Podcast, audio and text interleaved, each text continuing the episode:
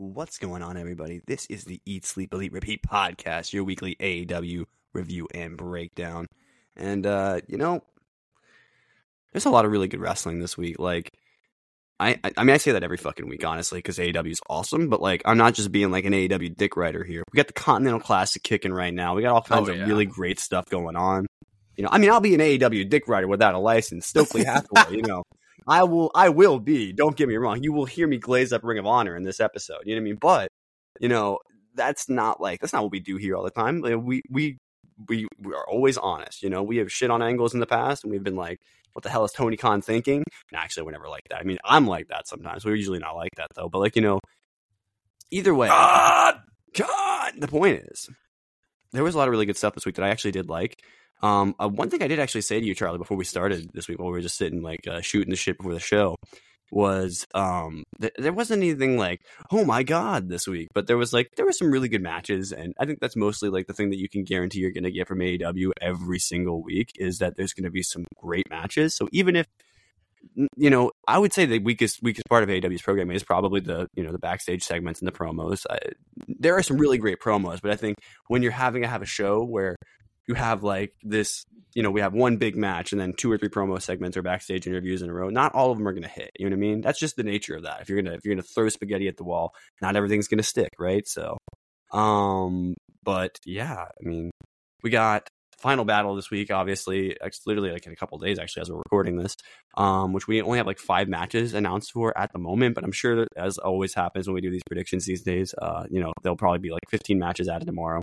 Um, probably what we'll do if we want to is you could probably just, um, like if we have matches that we didn't predict for, like you could just like shoot me a text and be like, "What do you think will happen in this?" And we'll just put out a tweet or something. But um, we may not even do that though, because you all know that we we you know the vibe, and a lot of these matches that get added are probably going to be pretty I mean, I don't imagine there's going to be a ton that it's like, oh my god, who's going to win? Like, no, I think it'll be like pretty straightforward matches, you know. Um, because I mean, Charlie, remind me, has there been in, in the lead up to this? Has there been like a lot of? I can't think of any like side feuds that we've really had on Ring of Honor that they can just like. no, and and it's just been really centralized feuds that you know we're going into this, and with honestly, with only five matches announced, I'm getting vibes of like 2019 kind of NXT takeover. if And they pull that, that'd be crazy. if they do I this right, that. it's think about it. All five matches on Yeah, this, make it the Athena show. I'm down. You know what I mean? yeah, they're 100%. they're all feuds that have been going on for a long time, except the survival of the fittest, and you know, But that's because they decided to pivot on Joe as champion, which I understand because it was kind of going nowhere, you know, ultimately, and he just held like the title this, for a this is gonna time. be. I think this show's gonna uh, surprise a lot of people. I agree, and so, uh, but, but if there is, some, well, you know, we'll we'll talk about that. But I, I, you know, obviously we'll get our predictions and what we do know about currently. Who knows? We could have a match added while we're sitting here. It's not the would not be the first time. Genuinely think there was a was there not literally a while we were doing a prediction show once? Wasn't there a uh, a, uh, a pre-show match added or something like that once? Like Uh, literally, yeah. yeah, so it, it happens. So you never know. Um, we got obviously I mean, mentioned the Continental Classic stuff that's going on. Kyle O'Reilly might be actually back sooner than we thought, which we'll talk about in the news section. That should be really interesting. And obviously, we got our weekly results that we'll go through. But before we get into all that, actually, a couple of order of business I want to take care of. The first being uh, whatever podcast platform you're happy to be listening to this on, be that Apple Podcast, Google Podcast, Spotify, whatever podcast platform you were introduced to this podcast by, wherever you got it recommended to you from. Uh, you know, make sure you hit that follow and or subscribe button. And actually, before I move on from this to our Twitters and stuff like that, one thing I want to mention is, I, you know, because I, I actually never really think to say this on the show, but if you have fans, uh, so if you're fans of this show and you listen to it like weekly or even not weekly, but whenever you want to hear what we have to say, maybe around the pay per views, maybe you, you tune in for those or whatever. Um, and you have friends that also listen to wrestling podcasts, I recommend us. Like we, I, I think we actually have a really well produced show here that I think a lot of people would enjoy. Um, I don't know that everyone would necessarily agree with us, but if you think your friends would be interested, just just let them know. The ESCs are here and we, we do some uh, some cool stuff. Tell Um, them we said, hey, not a requirement, but uh, you know, we I've been seeing some stuff. We've been getting some really cool messages recently on the social media platforms, which I'll plug right now. You can follow us at Eat Sleep Elite on Twitter. Um, and there was a couple things that came through recently, like people were recommending us based on this stuff, and I'm like, if that's the kind of word of mouth we're getting just randomly, like maybe maybe we should try and encourage that. So if you like our show, let people know, and maybe we could do some cooler stuff in the future. Like maybe get some guests or something like that. That'd be pretty cool. Um, like maybe I don't know, like Thunder Rosa. Nah, she's got a podcast she hangs out on, but you know what I'm saying. Like, um, anyway, Uh, also, you can follow us both on Twitter as well as uh, you know the Eat Sleep Elite tag that I mentioned there. You can follow me at Bane Duke. That's B A N E D U K E, and you can follow Charlie at O Charlie with an X instead of an A. And uh, that's that's most of the orders of business that we take care of at the top. Yeah. Um, and yeah, so we'll move into favorites. What do you have something you wanted to add there, Charlie? No, yeah, that uh good stuff. Now we now we jump into my favorite part of the show, the favorites. Indeed. Which uh, this week I'm uh, going first on, and uh, uh, I I'm pretty simple. I there's a couple of things in wrestling that I'm fucking obsessed with at this point. One of them is uh, proving to everyone that Bryan Danielson is the greatest wrestler of all time, and I will never let up on that because it's the fucking truth. But the other thing that I'm super obsessed with, uh, as in regards to people's wrestling careers, is Eddie Kingston versus Claudio Castagnoli, which Charlie, I remember a few months back when uh, Eddie won those titles, and I was saying to you, I was like, I think this is where it ends. I think this is a good end point for this story. I've I've I rescinded that statement. This can go on as many times as they want to put on on AEW, and I will watch it every time. And I don't think it's going to get old. I think this is one of those things that I can't think of something from WWE right now like this.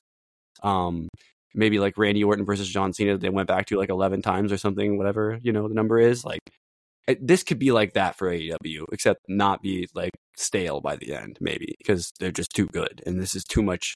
There's just too much invested by both guys in this story at this point that I think everybody just respects it. You know what I mean? People that know that it's happening. You know. Um, and I loved. I, I remember sitting thing when this match came on, Charlie, and I was thinking, um, there's no way that Eddie's letting him get to the ring without them just running at each other. And that is exactly what happened. You know what I mean? As Oh, soon as he got into the ring, boom, it's fucking on. You know what I mean? So, um, and we also had like something that you you hear them talk about in wrestling sometimes, and it sometimes works and sometimes it doesn't. They did this uh, idea that you kind of blow your finisher instantly, right? And it doesn't work, and it's like a moments of shock, right? That makes everyone go, and then like you know you have to build it back up after that. It's almost like a challenge, right? Um, and they actually did it. I thought it worked really well because Eddie hits an hurricane, right? Claudio goes down, excuse me, and he gets the two count, and uh, Claudio's immediately back up. Uh, not long after that, I mean, he obviously sells he sells the move, obviously, but you know they get him back up, and then he then he locks him into neutralizer, hits the neutralizer, then gets a two count himself, and I'm just like, okay, so that's where we're starting from. Now the match is really on. You know what I mean? Okay, so and that's what I was talking about just at the start of this. Was I think this might be like one of the best non AEW because let's be real, this has mostly been a Ring of Honor rivalry for the last you know however long. So this is a non AEW rivalry that made it into a major tournament that they ran, and it's also I think I think people in the AEW community respect this one because they've done they've done stuff with it with regard to the Combat Club in the past when Eddie got brought in, you know, for that one match. Uh, was it up Blood and Guts or whatever, right? Um, you know, like so, like yeah, I mean, there's really good stuff going on here. Uh, the superplex that they hit looked absolutely fucking murderous.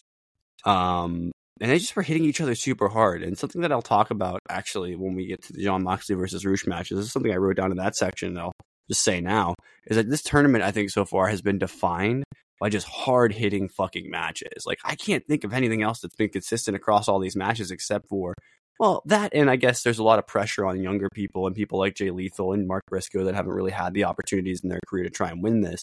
But other than that theme, I think a heavy, heavy continuation between each match has been how hard people have just been hitting each other and the lengths people will go to to try and become the first Triple Crown champion, you know, um, in AEW. So I, I just think that's a really brilliant story to tell with this because, you know, tournament storytelling I feel like can be difficult sometimes. There's a couple ways you can do it. I feel like I feel like you can pick your winner and have them struggle and struggle and struggle and then start to come back and blah blah blah blah blah. But you could also have like somebody be really super dominant and all that and Yeah. win every match and like you know I don't know like say Brody King just never loses and wins or something right which I don't think is gonna happen but let's say that's let's say what, excuse me let's say what happened let's say that's what happens right you, okay that's a story so I think that the storytelling in this has been uh, really great so just before I you know get into like the ending of the match here Charlie uh, just what did you think so far uh, of, of what you've seen both from these guys in the tournament as well as this match Yeah, I think I think in the tournament, you know, uh, I feel like we, we if I were to make tournament predictions, I would have thought both these guys kind of land in the middle of the pack, and that kind of feels the vibe of where they're at. Um, you know, Eddie, you know, not having a win going into this match, I felt like it was like, yeah, it's probably time he wins, right? So And it feels Um, appropriate for it to be against Claudio too, who he's obviously struggled to beat up until he won the titles. Yeah. And he put into this. If he loses to him, then it feels like what?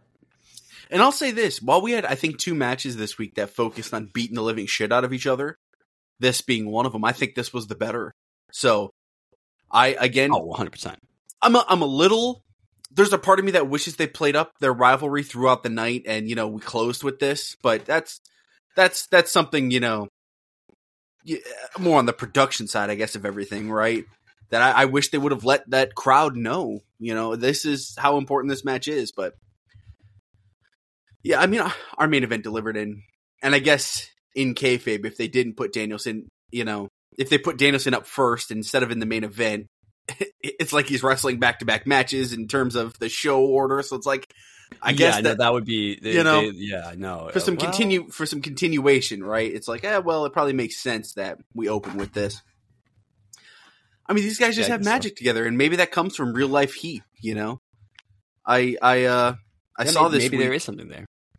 I saw this week. Everyone everyone was saying, you know, oh, this is what you got to do with Punk. You got to you got to put him against someone he dislikes, like like Seth Rollins.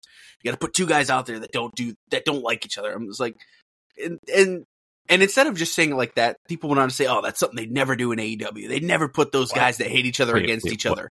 W- w- Well, So I mean, it's they like, didn't do it with Punk and Omega, but I mean, and then I'm thinking at the same time, I'm like, look at this. These guys publicly, they have beef, and it makes it work better. Like, I, I just found, I, I find this is one of those avenues in AEW that you know, it. I I think it it works when it works, and it with these two, it really works. And Uh, um, you know, we're not even ten minutes in before I'm talking about CM Punk, and I find that pretty ironic. But I mean, it just it came to my mind when we were talking going to about be this. relevant for a while until he's like either booted out of that company or retires. You know what I mean? Yeah, it's that's- like it's like instead of just leaving well enough alone, it's like oh they got to always bring it back and try and you know smash Look, smash the valuation we were looking at Uh, for AEW was real th- earlier, which I won't say here because I don't know how real it was. Right? If that was real, Charlie, I guarantee that guy had a big part to do with it. So there's no way, there's absolutely no way yeah, that you can't talk about and uh him. and yeah yeah go ahead and get into the finish because I think the finish Absolutely. is really good here. So yeah, we had our head drops. You know, it's it's an Eddie match. You're gonna get those in. Um, yeah, one thing I wrote down in my notes is actually the hatred and the you can you know we're talking about it works with these guys. You can just feel it the way they wrestle when they hit each other. You can just tell that there's like you can feel that's the but they're, that they fucking hate each other. You know what I mean? The amount of times the cameras caught those that that glimpse of Eddie just fucking staring at him after he like you know after he yeah, hits he something him a big little, on a him little and too hard, like, a little bit too much of a receipt. You know what I mean? Like Yeah. whatever. Oh yeah, the the slap fight that they had, dude. That shit was that that looked like. I mean, I I've never been in a slap fight, but I would imagine if you fucking were slapping the shit out of somebody, that's probably what it would look like. You know, like roughly. You know. Um. So the finish of this was uh, Eddie barely squeaking out the win here against Claudia, which I, or, yeah, which against Claudio, which I think is appropriate. Um. I don't think Eddie should be definitively beating a guy who's been winning matches in this tournament. That would just that wouldn't track. You know what I mean? Especially because he's been losing. But he did need to get the win here, like you were saying. So, um, and I just want to go to get the exact thing 'cause I want to say it was like some kind of roll up, but I want to be absolutely certain about that. Um, but, but- but it might have been something a little bit. He might have hit like caught him with something and then hit him with the, another hurricane. I'm not sure. All right. Um, that's the main event. I need to go to the beginning. Sorry about this, everybody. It just happens occasionally. Uh, you know, sometimes you're a little unprepared. No, I had the article pulled up. I just didn't uh, didn't look at the finish exactly. And I, you know, what's I need to stop doing this, Charlie. I do this thing where like I'll catch up on all the wrestling. Like I just need to start watching it closer to when we're gonna actually record because I'm always like a two days removed from it, and my brain's like, you know, I'm moved on to other things. You know what I mean? So, um, yeah, no, I think I had it right.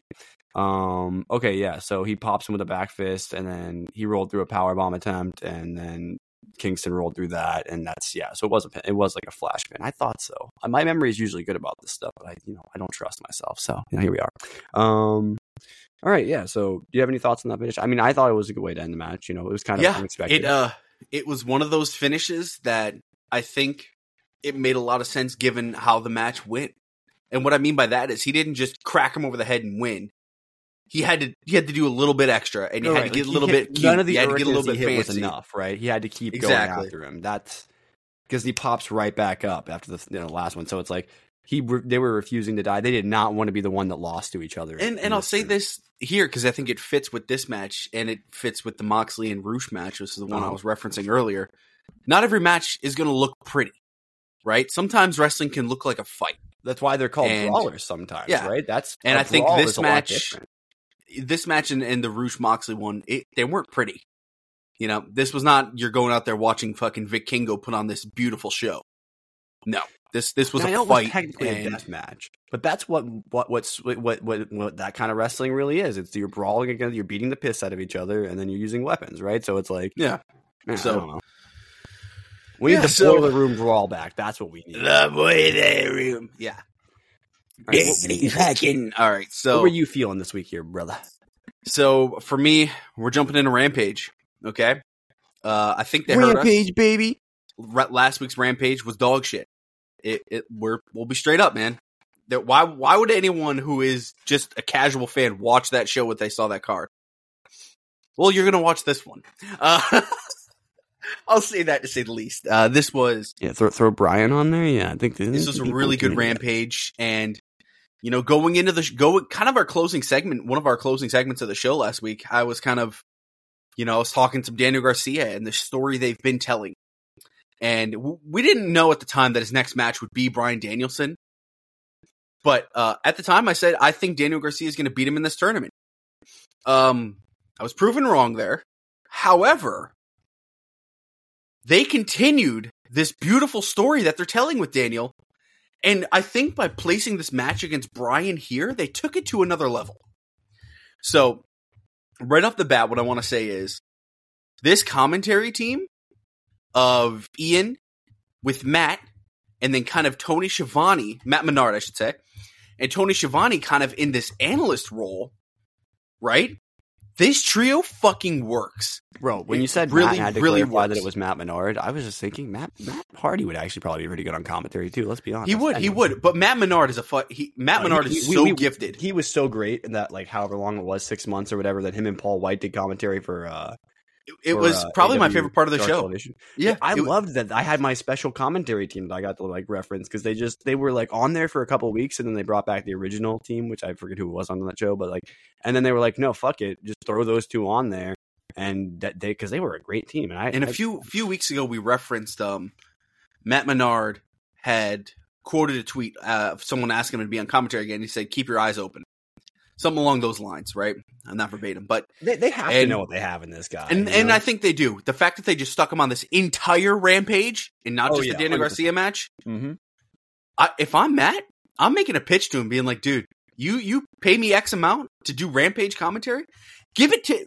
And for Ian like and- like, I think his partner is going to be locked up in a little story with his with his what are they married Yeah. his girlfriend whatever the hell they are to each other like um you know for a little while and I think that's good for both of them and I think if Matt Menard's going to be on commentary he could really do some stuff with that you know what I mean like And and if this was just an idea of let's throw these three guys on the yeah, entire show right, and see what the- happens, yeah, we know why Schiavone did it because Schiavone was calling Collision later that night. They must have either filmed this easier to tape it that before way, or whenever they filmed this.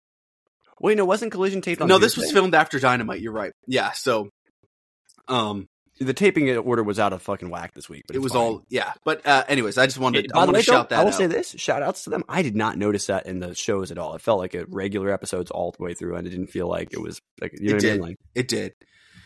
But so they've been telling this story, and if you guys weren't here last week, or maybe you didn't, you know, maybe you didn't hear what I was saying, they've been telling the story of in this tournament, Daniel Garcia has had a serious chance to win every match.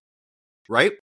He locks in his Dragon Tamer. He gets cold feet. he is the LAG of this tournament. he he gets cold feet, and he tries to do something more. Last week it was Cla- it was uh, Andrade with a power bomb. You're not going to power bomb fucking Andrade. So, and and they did it with Claudio as well. And Claudio just ended up fucking clocking him out. GG's. This week, we jump into this story. Daniel Garcia, Duke, he locks in the Dragon Tamer. He's finally getting revenge against Bryan Danielson. You can't tap Bryan Danielson, man. Da- has Danny not learned? Have you not learned? He finally I mean, he locks did it in. with it though. That's why it's called the Dragon did. Tamer. He did. you know, it's- But he didn't the second it's kind time. of a good play, you know. And smart. and he's trying so hard. And Bryan, of course, he gets the rope break out of it, right? So, you know, and then they're setting up. He's gonna hit that instead of one extra move this time, dude. He hits his dance real quick. You're wasting time against the fucking goat. The goat. Literally. And he hits this Busaiku knee that's just fucking otherworldly. There's a couple, uh, uh, specifically knees this week. Katie hits one on fucking Ethan Page that like had my jaw drop the first. I was like, dude, I feel like Ethan has been dreaming about that spot and just sold it like a billion bucks. And ah, uh, there's so much of this match that I love. I want to talk about that right away because where does Danny go from here, man? I mean, he they played it up so well that this is his former idol. And and Ian would clap back. He'd be like, How do you have a former idol? Well, he's moved on. He's a better man now. He doesn't need this this sack of shit to teach him. It's not his idol anymore. Jericho's his idol. Um, he brought up the trunks this match. Uh, we open up and and th- there was a moment here when Matt Menard brilliantly on commentary calls out. He's like, "Why the hell is no one attacking Danielson from the left side? He can't see it coming." Halfway towards the match, Danny Garcia starts doing that. That's kind of how he takes his advantage. I'm just like, God, I love this shit. I'm like, it's the little things, you know. That's why I think Matt Menard is like a brilliant, like brilliant pick for commentary because like it's not like he just sits there and like does the wrestler on commentary thing. A lot of people do that and they do it well. Yeah, CM no, Punk might be yeah. the best at it, right? But and I do think CM Punk could do commentary as well. By the way, let me be clear. I, I pitched that on the show many a times, but Oh, He's um, incredible at it. yeah, but obviously he didn't want to do that, or he would have done it. You know what I mean? He probably had carte blanche to do that if he wanted to, right? So, but Matt Menard clearly wants to, and he's clearly studied commentary, and he knows what it's what you're supposed to do to put people over. That is how you set up somebody for something later in the match because it puts it in the back of your mind, and then he starts doing it, and you go exactly like you did. You go ah. And it, you don't think about it later, you, but obviously we take notes on stuff. So it's like it's good stuff. It's brilliant when we can. Like, this is what actually one thing I love. This is a great exercise. Maybe that people can engage in themselves. Like just write some of the things down that happen during a wrestling match and just kind of think about them while the match is going on. It doesn't always work, but like there's so many times when I'm sitting here doing the same thing you were doing where I took something down in my notes because I was like, oh, that was really cool, you know? And then Yeah, well, like that made a lot of applies sense. Like, you know, like Yep. it's it's good storytelling right there. And um, you know, there. I mean, there was moments in this match where where Daniel Garcia would be too weak and he dodged a knee, and it just uh, when when he went for that dance and that one extra move this time. Because he hit the pile driver on Danielson. He can hit it on Danielson. It wasn't Andrade. He hit the pile driver. Danielson kicked out. And I wonder if we're going to see something play up now where, you know, uh, to me, it felt like his, his perfect moment would be he finally trusts himself against Danielson. But maybe it's going to be something along the lines of, you know, maybe it's Brody King that he finally trusts himself against, right? So, you know, we have options. And uh, I'm very curious to see where it goes. And um, Danielson ended up locking in the LeBell lock. Garcia, you know, he got to the ropes. Danielson clocked those forearms, hit the LeBell lock, and Garcia passed out. I mean, he took him to his final breath, essentially, right? And um, Something I want to say, I think that whoever he beats, it doesn't have to necessarily be the only person he beats. He could beat more than one person. Whatever his anyone. final match is in this, it needs he needs to cost somebody from maybe I don't know who it would be. he needs He to be the upset maker. Brody. King. It could be Brody could be undefeated or something like that, and there's somebody else that's undefeated in the blue league maybe or has enough points. You know what I mean? And I just it comes down to whether Daniel beats him or not, and that and then he does. I, I I I want him to have a moment like that because of how much he's been putting other. Like, let's be real. He made his comments at the beginning of the tournament. Obviously, that was great by him because it set up the story. But like, also like he's been putting people over so much. People look amazing wrestling him right now. You know, like he he is truly and i we don't need to glaze him up every week but it's just it's the way with No, this no, we Cla- have to. continental He's one of our classic where we're in a position where it's like this is what we've been wanting to see man i mean he was on the sidelines for like the last six months it felt like the fallout of the jericho was fucking literally express just in the just- background of Jericho promos for like six months. It the crazy. fallout of the Jericho shit fucking hurt him, and it hurt Menard, and it hurt Angelo Parker. It hurt it hurt a yeah, lot but of I'll people. be honest with you, not as much as it would have hurt him if they kept that shit together when nobody was into it. no, and you I think I, I have a feeling he's like best friends in real life with these guys, and Oh, I'm you know, sure they all are still chums. It's just it was time for Jericho to go do his own thing. Yeah. he's more valuable to the company when he can do a lot more. You know, that was my argument at the time. You know, when we said we were talking about that, should And- up, and so you know, just got to part ways. one last thing before I uh, toss this to you, I wanted to say they cut. They've been using social media this year or uh, this tournament. They've been using social media for social media only promos. Right? They had a fucking classic one with Jay White like two weeks ago that felt like it was straight out of Japan. He was just fucking screaming. And they had one. They've been doing them with Daniel or with uh, Bryan Danielson, I should say. A lot of Daniels here. Uh, he cut his promo there there was one um, after the Andrade match that was fucking nuts. But there was one before this match, and it was along the lines of, "If you would have joined the Combat Club, I would love you like a son, but you're not. So I'm going to essentially exterminate you." Like that was it was along those lines, and Yeah, Terminator Bryan was out. it was like I wanted to, I would have loved you like a son, and I would have trained you to be the best. Now I'm going to end you. You're done. I I I was like, God, wrestling's so fucking beautiful sometimes. Um, what what did you think of this story and just where where we are at? I mean, Daniel's 0 3, man. Garcia's 0 3, our boy. But yet, Yeah. he's 0 3, But yet, I feel like his stock's nearly as high as it ever was. I mean, his stock was clearly the highest when he beat um, Danielson on the House of the Dragon show. Yes. Which, God, I hope they do that for season two. we need another. House of the Dragon show. Yeah, Yes, season but two, uh, we got to get a House of the Dragon show for sure. yeah, Um, you uh, but what'd you think? yeah. absolutely. Um, uh, something I said to you, I think in text when I started watching this match this week was the amount of times that they've had this match in AEW since Bryan has gotten here. Because Bryan hasn't had a ton. Of, I mean, he's had a lot of matches, right? He probably wrestled a lot of matches, but not every match he's had has been like a fucking dream match. You know what I mean?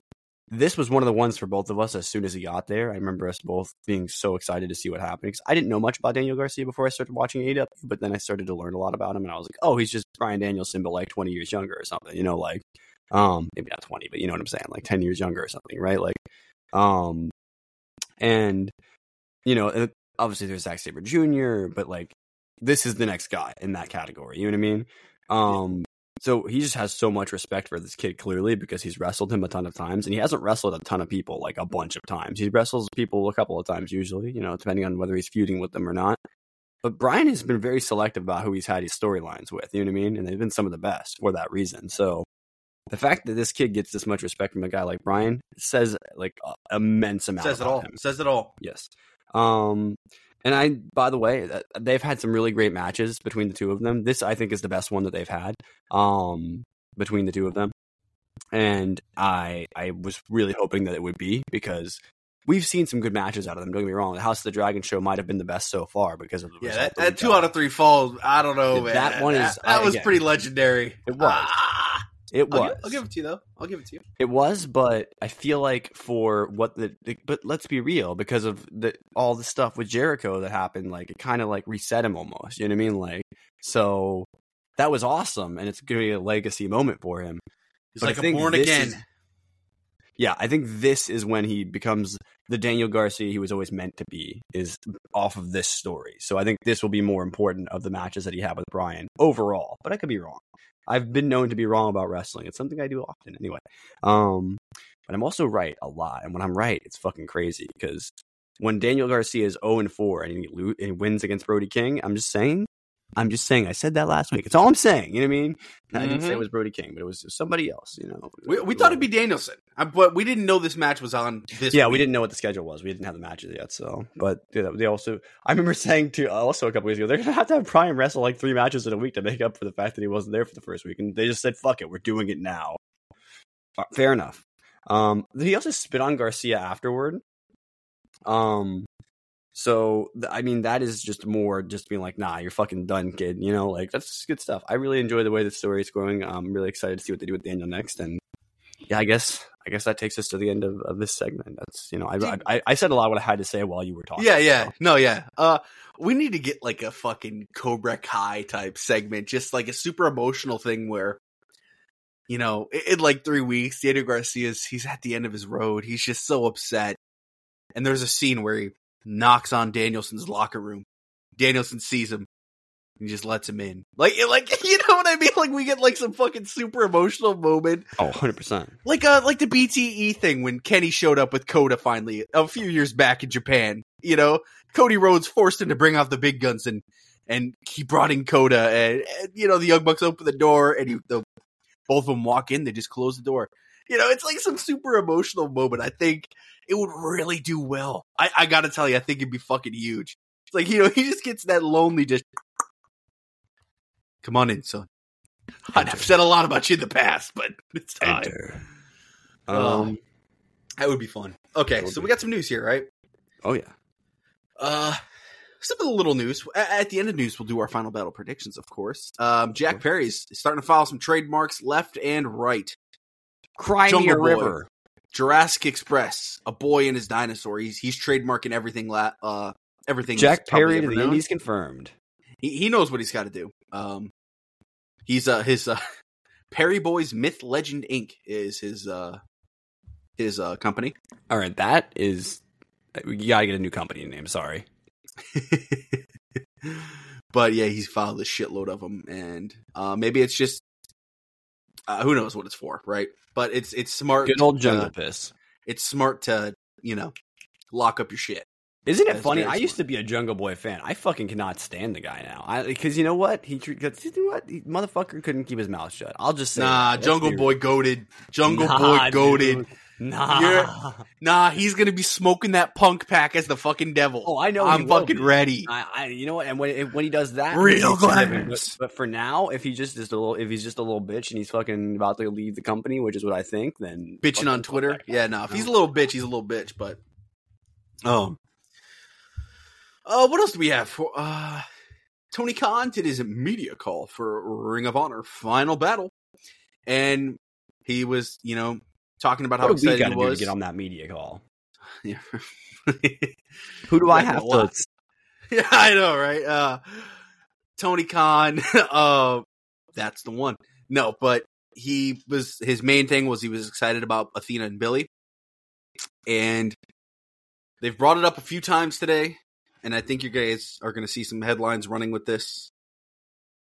I, I mean, I already fucking have, I guess, but um, you know, it's they they kept asking him about making a change with the ROH tag team titles, and it's something he has to consider about vacating. Or they kept asking him, "Are you going to vacate the titles?" And his response that he said more than twice. Why'd I say that so weird? He said it at least three times. It's something to consider. That was the main line. What does that mean? God only fucking knows. Can, can I be honest with you? If he's thinking that, he should have done it before this pay per view. He should have done it before the show. Do not vacate these titles now, please. Please. I I I, I At this point, just wait until they get back. You gotta, because no one's gonna give a shit anyway. Ring of Honor is in the. Let's. I'm gonna be honest with everyone. I'm gonna. I'm gonna glaze Ring of Honor later because it was a great show. But like, I, it's in the dumps right now in terms of popularity. Nobody cares. So like, it doesn't matter. No one's gonna be watching. No, we have these fucking awesome storylines going on, and yet I don't see anyone talking about them. That's uh. So It's unfortunate, but it's the truth. As much as I love Ring of Honor right now because it's my thing, like it's there's not a lot of people that feel the same way as me. You know what I mean? Like, yeah. So they're not giving us any indication on what's going on, and um, that's kind of your main headline that people are going to run with from that. not not to stay on this, but I see people saying that they need to just get rid of Ring of Honor, and I'm like, what are you talking about? This is this guy's got more money than all of us combined. He can do whatever the hell he wants. I'm not saying he should be able to do that, but he can. You know what I mean? Like, yeah. So um, there's a recently uh, aired vignette on CMLL that has implied Andrade is headed back there. He is go. He's for. He's tagged as Andrade, formerly La Sombra, and that's kind of uh, you know, just the way they're running with it. Um, now there's some theories going around, and we're going to talk a little bit of contracts here now, where um, Dave Meltzer believes Andrade wants to return to CMLL now because he might not be able to do so later if he ends up signing with WWE. Which brings us on to the next point. They're talking about when Andrade's contract ends. Andrade is one of those guys, you know, I, I feel like everyone and their cousin kind of thinks he's going back to WWE as soon as his contract's over. We're not. Uh, I'm not going to even. I'm not going to dispute that. I, I, if it happens, it happens. It kind of makes sense. He's he one of one of guys the ones we brought boom, up boom. when we brought this topic up in the past. I think as a possibility. I think when Cody left, we thought maybe. I think we brought up some people we thought maybe we would go back, and I think he was probably one of them because at the time I don't think he was doing anything with the company. So, I mean, he was out from with a torn pec for nine months. And uh, during that time, I mean, even we would cover it. A lot of people week to week would be like, oh, where the fuck's Andrade? Because they don't realize he's hurt. And yeah, so his contract is believed to be up fairly quickly. He signed in June of 2021. So is it going to be up in the summer? I don't know. But that brings us up to our next big contract that everyone's been talking about this week, which is Seth Rollins. His contract is up in June of 2024 is this a scenario where No, nah. he sees it to where it's finally his time to wrestle with the Young Bucks? Some of his best friends. I mean, they have sections in each other's book about each other. Nah. Next You contract, know? maybe. But uh, him and Becky Lynch's contract are up in the same month. So there's been a lot of speculation online because everyone loves talking about contract. 2024 is going to be the year. Yeah, Becky Lynch is going to sign with the company that won't book her at all. That There's going to be a year, and I think it might be 2024, where a lot of AEW goes to WWE and a lot of WWE comes to AEW. Now, is it going to be possible if they do more than they did in 2021? Probably not. But I could see a few people coming in, including you know the Zigglers, the WWE Mustafa just Ali's. made cuts, so I Yeah. think it's possible. I mean, I think it's a good chance of like, some of those people. Mustafa Ali would be one that would surprise me if he didn't at least make a run of some kind. You know, like uh, in AEW.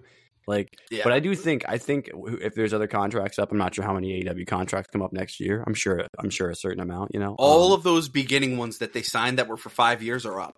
Okay, so, So- there will actually be a lot of people. They'll probably And- resign a lot of people silently, but the ones that they don't, I could see. I could see. I don't think it will be a max ex, max exodus because if that happens, and there'll be a max exodus for WWE in about six months. You know what I mean? Like we've Oh, seen yeah, what I- happens when WWE signs up a bunch of talent in the middle. I got a the year. feeling the wrestling landscape, like probably around September, is going to look a lot different than it does right now. Oh, I mean, if you year TNA roster will look completely different. You bet. Which you know, I didn't have that in the news, but. TNA just signed uh, Trent Seven, and good for who for was long rumored to be on AEW's radar, and they just never made a deal happen. They brought him in Yep. like what two or three times to do matches, and they were Dude, always great like appearances. yeah, he was a focal point in that best friends and like uh, pork chop feud. So, yeah. Um, and our last little bit of news here before we do the predictions, some Kyle O'Reilly news. He's been out of action since June of 2022. Holy shit! Yeah, we've had that. you he was on a fucking crazy run that summer too, because Punk had been out, and then Kyle O'Reilly was like the savior of the fucking universe, man. and Kyle O'Reilly, he, went, he underwent neck fusion surgery, and he had to fix some nerves that had gotten themselves compressed somehow. Was his quote? Oh wait, he went through neck surgery. Hold on, and his friend Roderick Strong is doing a neck gimmick. Right? That that that cannot be a fucking coincidence, dude. And yeah, he's been uh, he's been really teasing up his in ring return. Um, he's been showing himself training. I mean, we're talking about someone that lost strength in the right arm, and you know, like like he had some serious fucking problems, and it's been something we we talk about every other couple months. Is you know we give a little updates on him, and he wrote in October. Um, the wrestling ring has felt like an oasis in the desert for me these last twelve months. The good news is I can and, and something he's he's talked about now is the good news is I can see the oasis now. It's definitely not a mirage. Fightful had reported on Wednesday that O'Reilly had been at backstage at AW shows as of late. And oh well, pff, I mean, he could still be hurt, but that's that's a, that's that's a good sign. You always like hearing yeah. you Feels always like like hearing that they're trigger there. then. Yep. And one of the things that they've highlighted is there's an AEW Canadian tour. And it's from March pretty much to April. I mean, we're talking a collision, Dynamite and Rampage, Dynamite and Rampage, collision, Dynamite and Rampage, all within a month of each other. And that doesn't include the summer when they're going to like uh, Edmonton, Vancouver, Calgary. They're on the West Coast side of it, more or less. And um, yeah, a lot of people are getting their hopes up now that we might be seeing his return. And Kyle you know, O'Reilly at World's End? Question mark. some people even speculated is he one of the masked men? Because there were some mannerisms this week on one of them, and I was like, I- I'm like, we're always trying to look so into this shit. It's fucking awesome. But yeah, um, let's jump into final battle here. And as always, guys, if they add more shit, we're uh, we'll, we'll, post a little tweet. I, I don't know how much they're going to add though, because I'm hoping it's just these five. Probably a pre-show match or something, or if Yeah. if, if if they want, I would six would feel like if they added one more match, I wouldn't be mad. Like I, I, I can get down with it. Um, okay, let's open us up with what I'm assuming is going to be the opening match. Uh, Survival of the Fittest finals for the vacant ROH World Television Championship. We have Dalton Castle, Commander, Kyle Fletcher, Lee Johnson, Lee Moriarty, and to be determined. I TBD. pers- no, I'm just kidding. for who could be the TBD? undefeated vacant spot on the list. Yeah, right. I'm gonna Um, guess it, it might be someone like Dante Martin. I could see Uh, him yeah. sliding into this role. Maybe maybe Action Andretti. Someone who's been, but then again, those guys have been on Ring of Honor TV. Uh, Dante hasn't, but you know no, what? Andretti I, was I definitely gonna on be Ring of Honor for a little bit there. He was he's got he's got enough matches that, but they would have to put him on a match this week, obviously, to qualify. yeah. So, so you know what? What if it's uh? I don't know. I don't know. I mean, I, we, I- could, look, we could look and see who it is. I'm sure. You know what I mean? no, it's not even out yet. Oh, it's not. I was Oh. just looking. Yeah. No. So Oh. this this is as Okay, up to date as it is. So Okay, if well they add stuff, it's going to be on tomorrow's episode that is like not shot in front of col- Okay. uh, wherever they shot it. I, I've been pitching this for a while. You got to make your TV champion the guy that needs to be on TV every week, and that's Dalton Castle. That's that's just what Yeah. you got to do. Um, it's I am hundred percent with you. I'm Dalton Castle all the way here. Now, um, now, my mind could change depending on who the last person is. Because if it isn't Andretti, I could really see that. I could see them making Andretti like the TV champion, especially if he's going to be on TV with Dante in them, and he's going to be the single. You know what I mean? Uh, Yeah. which it seems like maybe the way they're going. Um, you know, although I'd love to see Dante be a singles wrestler. Oh, anyway, anyway, but yeah, like yeah, I, that definitely think that's If they're going with this lucha style, though, man, if if you put this title on Commander, I'm I'm I could see it. You know what? That would be uh I could totally if you see put it. Andretti in that match. Maybe he like pins Andretti as the last person. Uh, But I think we so desperately need champions in Ring of Honor right now that are there. yes, we need Dalton Castle. So, you know, for for the for the fucking sake of starting 24, 2024 off on the right foot in Ring of Honor, let's get Dalton Castle. I think he gold. could get eyes on Ring of Honor. I genuinely do. Maybe I'm Dude, wrong. Yeah, I think he could too. And I mean, I told you before, like like my sister, she she doesn't watch Ring of Honor much, but when she saw who Dalton Castle was, she seeks out his stuff. Like that's the perfect example, and she's definitely not alone. Uh, we have a singles match, another fucking awesome feud. Uh, Keith Lee and Shane Taylor. Wow, the fucking uh, one of the the sit down segment that they had. I believe it was this Oh, week, right? And had Nigel Dude. McGuinness sitting in, which I think you said they should do like a few weeks ago, which I think is we were at the top of our world and you left when when the going got good shane taylor is personally bitter against keith lee for leaving It's kind of the same thing that Eddie and Claudio have, right? Like they Yeah. had issues and he left. You know what I mean? So yeah, we were we were a fucking world class tag team and you fucking left me shane taylor has to win this match oh yeah. i got Mm. shane taylor if that- Shane Taylor doesn't win this match, it's like what the hell? Like uh, this match is going to be fucking awesome I think if you want Shane Taylor to be a main star on Ring of Honor, you have to have him win this match. The way they've been booking him and Moriarty and this whole thing, I think there's a legit scenario where where Shane Taylor wins this match right after Lee Moriarty becomes the champion. You know what I mean? That's a real thing that could happen. You know? yeah I mean, it would be crazy. I don't think they'll do that. But if they wanted to go Shane Taylor, shit, it could do it. You know? Shit. Um, and then our next match is kind of a program that's, if you know, it was lingering in the background for a couple months, but now it's been really, really cooking up. Oh, yeah. and it's an I Quit match that they even had fucking Tony Khan there. Uh, The Ethan boss. Page versus Tony Tony Nese in an I Quit match. Who do you have? Um, I got Ethan Page here, obviously. I mean, uh, this has been the thing that has been super key to this has been that Tony Nese has just been getting away with it the whole time. You know, like he's just been no consequences for his actions really, except for the one time they actually had faced each other where he got the shit kicked out of him a little bit. Still ultimately won though, I believe. Um, and so like you know, I I think um Ethan Page just lost a big match. Spoilers for when we're gonna get into the review. Um, so he's going to need something anyway. I don't think he lost anything by losing to Kenny, but I think I think he just is going to need. I don't think you have him lose like on the pay per view right after he loses that big match in Canada. That would feel, I don't know, almost like a burial, kind of. You know what I mean? So if Tony Nese somehow wins this match, ugh, you know what I mean? Congrats to Tony for getting booked on the pay per view too. though. Oh, 100 percent. Uh, He's been on so much. These Ring guys, Honor, these guys He's, deserve this. He has yeah. been a stalwart on Ring of Honor. I may not have always liked everything he's been doing, but you know what? He's been putting in the work.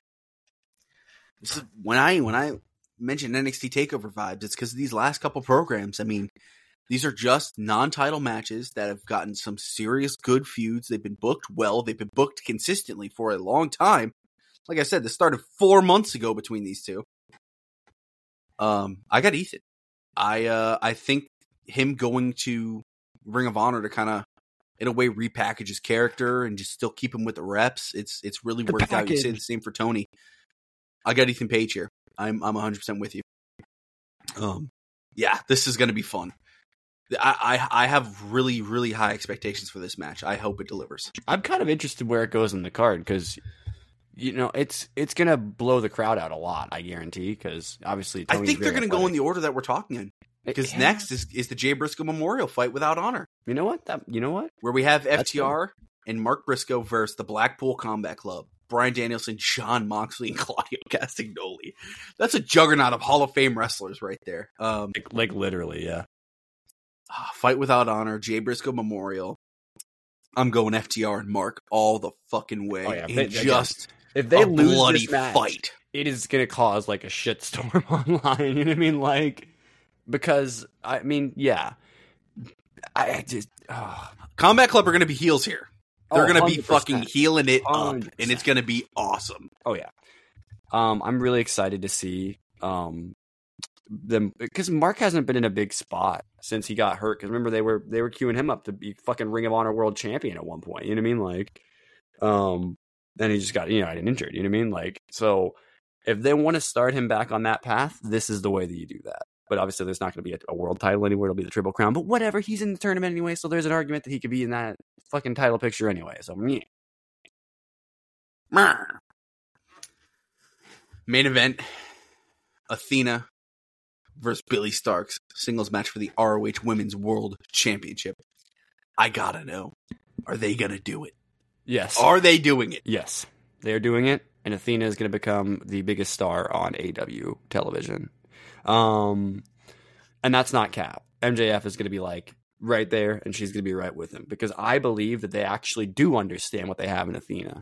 Because I've been saying it for months. She's yes. the best women's wrestler in AEW and Ring of Honor right now. Toni Storm's doing great stuff, and she has been having really great matches since like the middle of last year. And Jamie Hayter was on a hell of a run, but got cut off by injury. Same with Thunder Rosa, hell of a run, cut off by injury. You know what I mean? So yeah. I believe that because of how consistent Athena has been and the style that she has worked has been safe enough that she has she is what the AW women's division needs to get the blood flowing back through it again. Do I think Tony Khan will still book that? I don't know, but I'm hoping that he's like gigabraining all of us and that it's actually going to all be solved going into next year. And I do think that Billie has done enough to prove that she can carry this division herself. I think she has already done that by proving that she can have the kinds of matches that Ring of Honor's women's division has been defined by since Athena's been champion, and honestly since Mercedes was excuse me was champion. You know what I mean?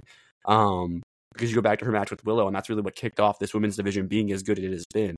Uh, was it Final Battle or was it uh, uh, Death Before Dishonor uh, in 2022 or 2021 where uh, her Willow had that insane match? Like, you know what I mean? Like, whichever one it was.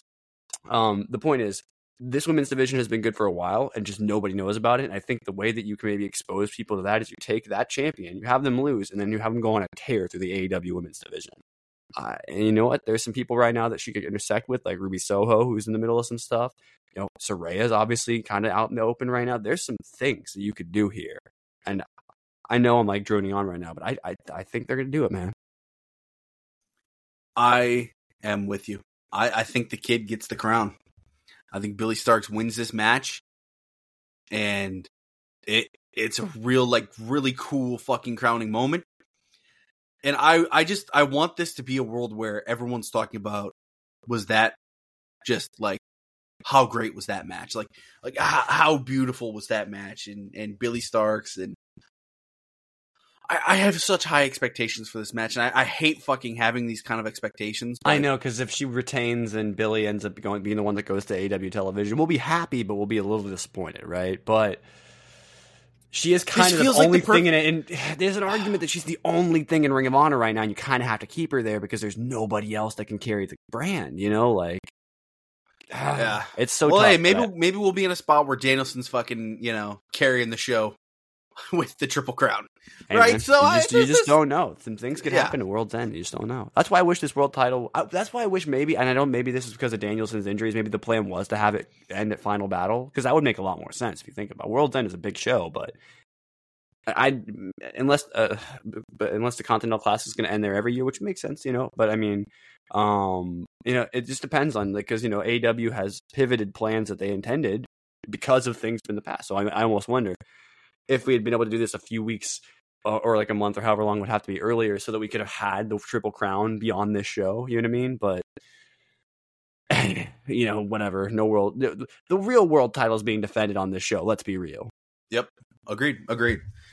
So yeah, guys, that was it for our Ring of Honor final battle um predictions. So and you guys gotta know what the rest of the deal is. So what we do for the rest of the show is we just kind of go show to show and uh break down the results that we uh and you know we we spend some time on some stuff that we really loved. You guys know the vibes here. Um, so we're gonna go Ring of Honor, Dynamite, Rampage, Collision. So what I'm doing now is we're handing the keys over to the Duke of Derbs. Go ahead, take the lead here, buddy.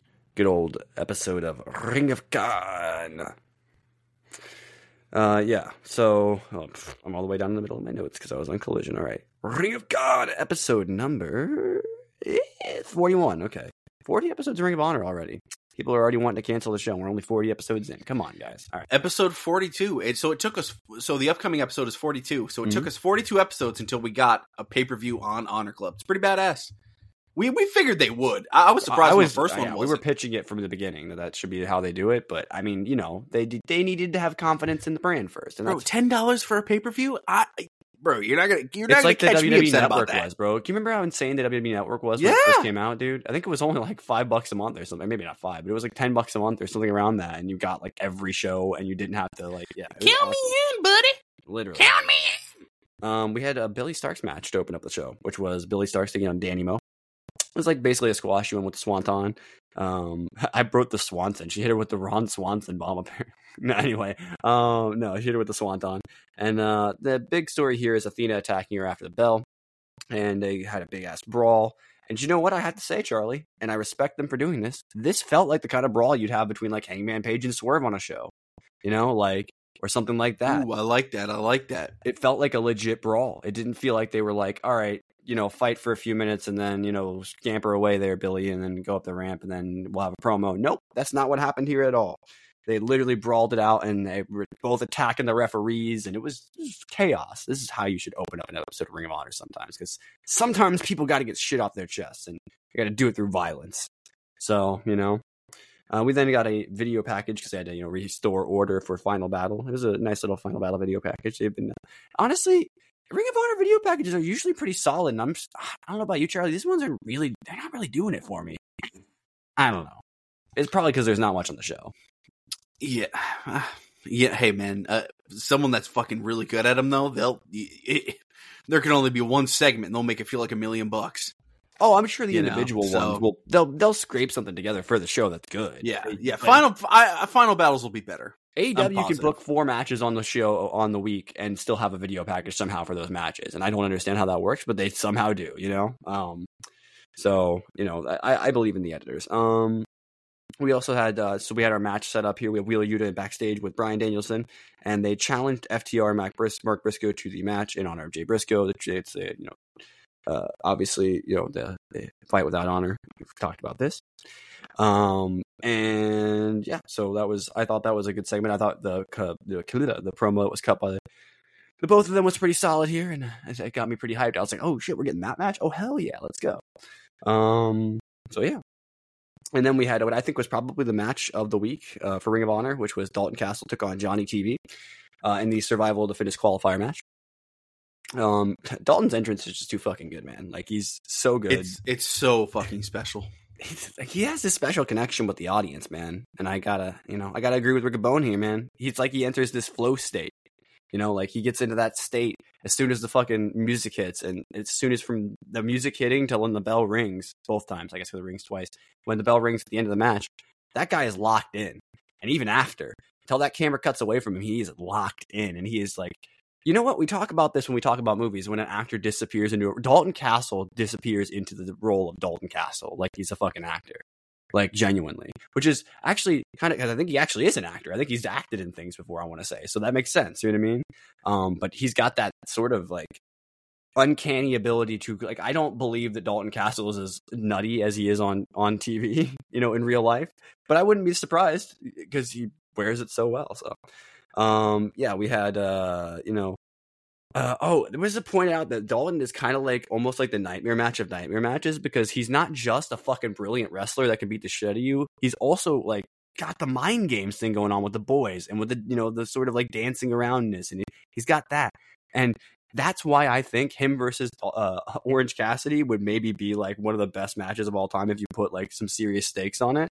Like if you were like building it up as a story because they kind of are the same idea, right? You know, you know, Cassie lulls you in with this like, oh, he's this cool guy, he doesn't really care, but then he beats you because he's a brilliant wrestler.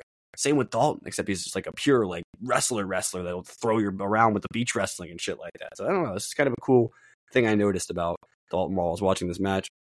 So I want to see him and OC have like a fucking barn burner of the century. I don't know if that'll happen, but um so, oh, there was also this dive, this front flip off the fucking knees, off the apron that Johnny TV hit at one point, and I'm just like, how old is this guy again? What the hell is that? Yeah, right, right, yeah. guy thinks he's Vikingo out here, Vikingo, Vikingo out here. You know what I mean? Like, god damn, I, that actually might be a fucking banger match right there. Shit, but um, yeah, still doing it at that age. Um, this was a fun match. I do think um, I did see some people saying that maybe uh, in actually in the article that I have about that uh, I reference from time to time while we're doing these.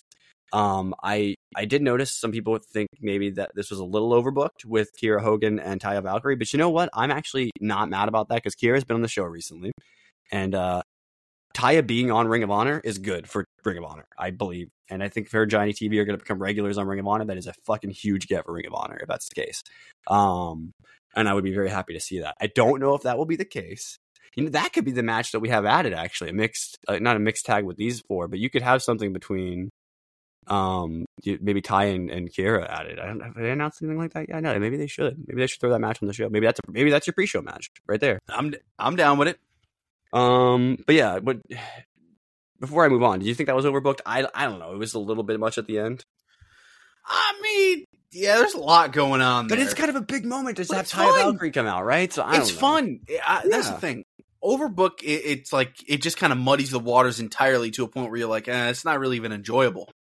You know, just like we'll get I- into the Christian Cage stuff. I don't think that was overbooked either. I think No. that was like perfectly executed in my Yeah. opinion. Like in terms of booked just enough. But it, you know, if if you're someone that just doesn't like any shenanigans at all, I could see where you're like, yeah, a little too much for me. So that's fair. That's fair. Yeah, I was just I saw it in the article and I was like, really? I didn't really think it was that big of a deal, but ooh, whatever. Because I really liked this match. That's why I wrote uh, wrote so much and said so much about it. But moving on, well, Rachel Ellering with Leyla and Maria uh, accompanying her, uh, taking on Nikki Victory, who I've uh, talked about being a, uh, would be a good get for the Ring of Honor or AEW Women's Division. She's pretty good.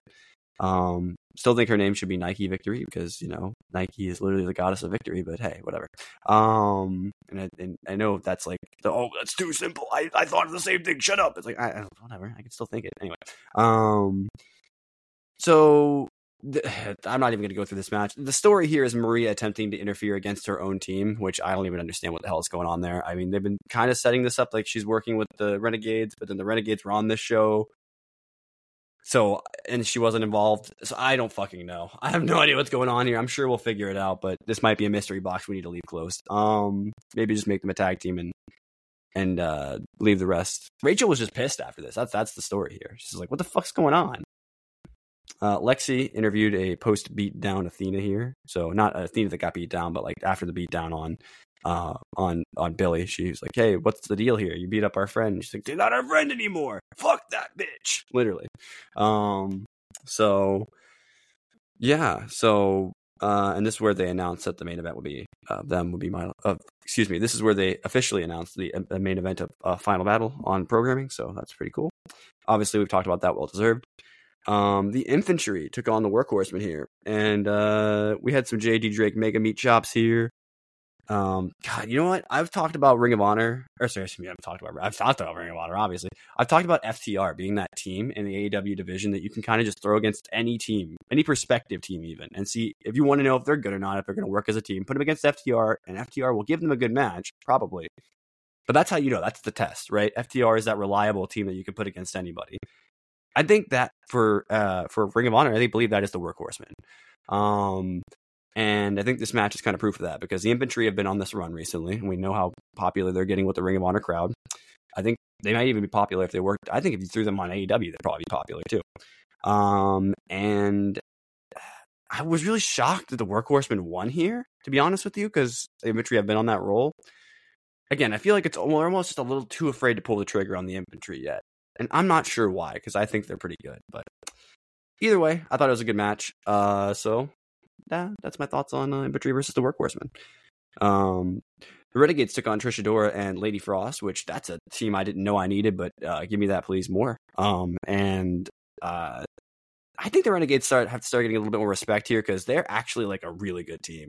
Um, I, I, and the fact that nobody probably who doesn't watch Ring of Honor knows who these chicks are kind of is annoying to me because they're actually like I feel like this is a team that if they don't get signed like an actual deal with AEW Ring of Honor at some point, which they might already be, but like say they aren't, this is a team that I could see WWE swiping because they have money written all over them. I feel like you know, um, dude, they could they could fucking flourish in NXT, especially 100%. where NXT books fucking has some shows where they have six women's matches on. And, and no offense to the women's division in NXT, even to this day with the change, I've I don't hear about anybody down there that's fucking like blowing the roof off the place. There's some women that are very much liked, but I don't know how many of them are like, fuck, fuck, I can't wait to see them go against Rhea Ripley. You know what I mean?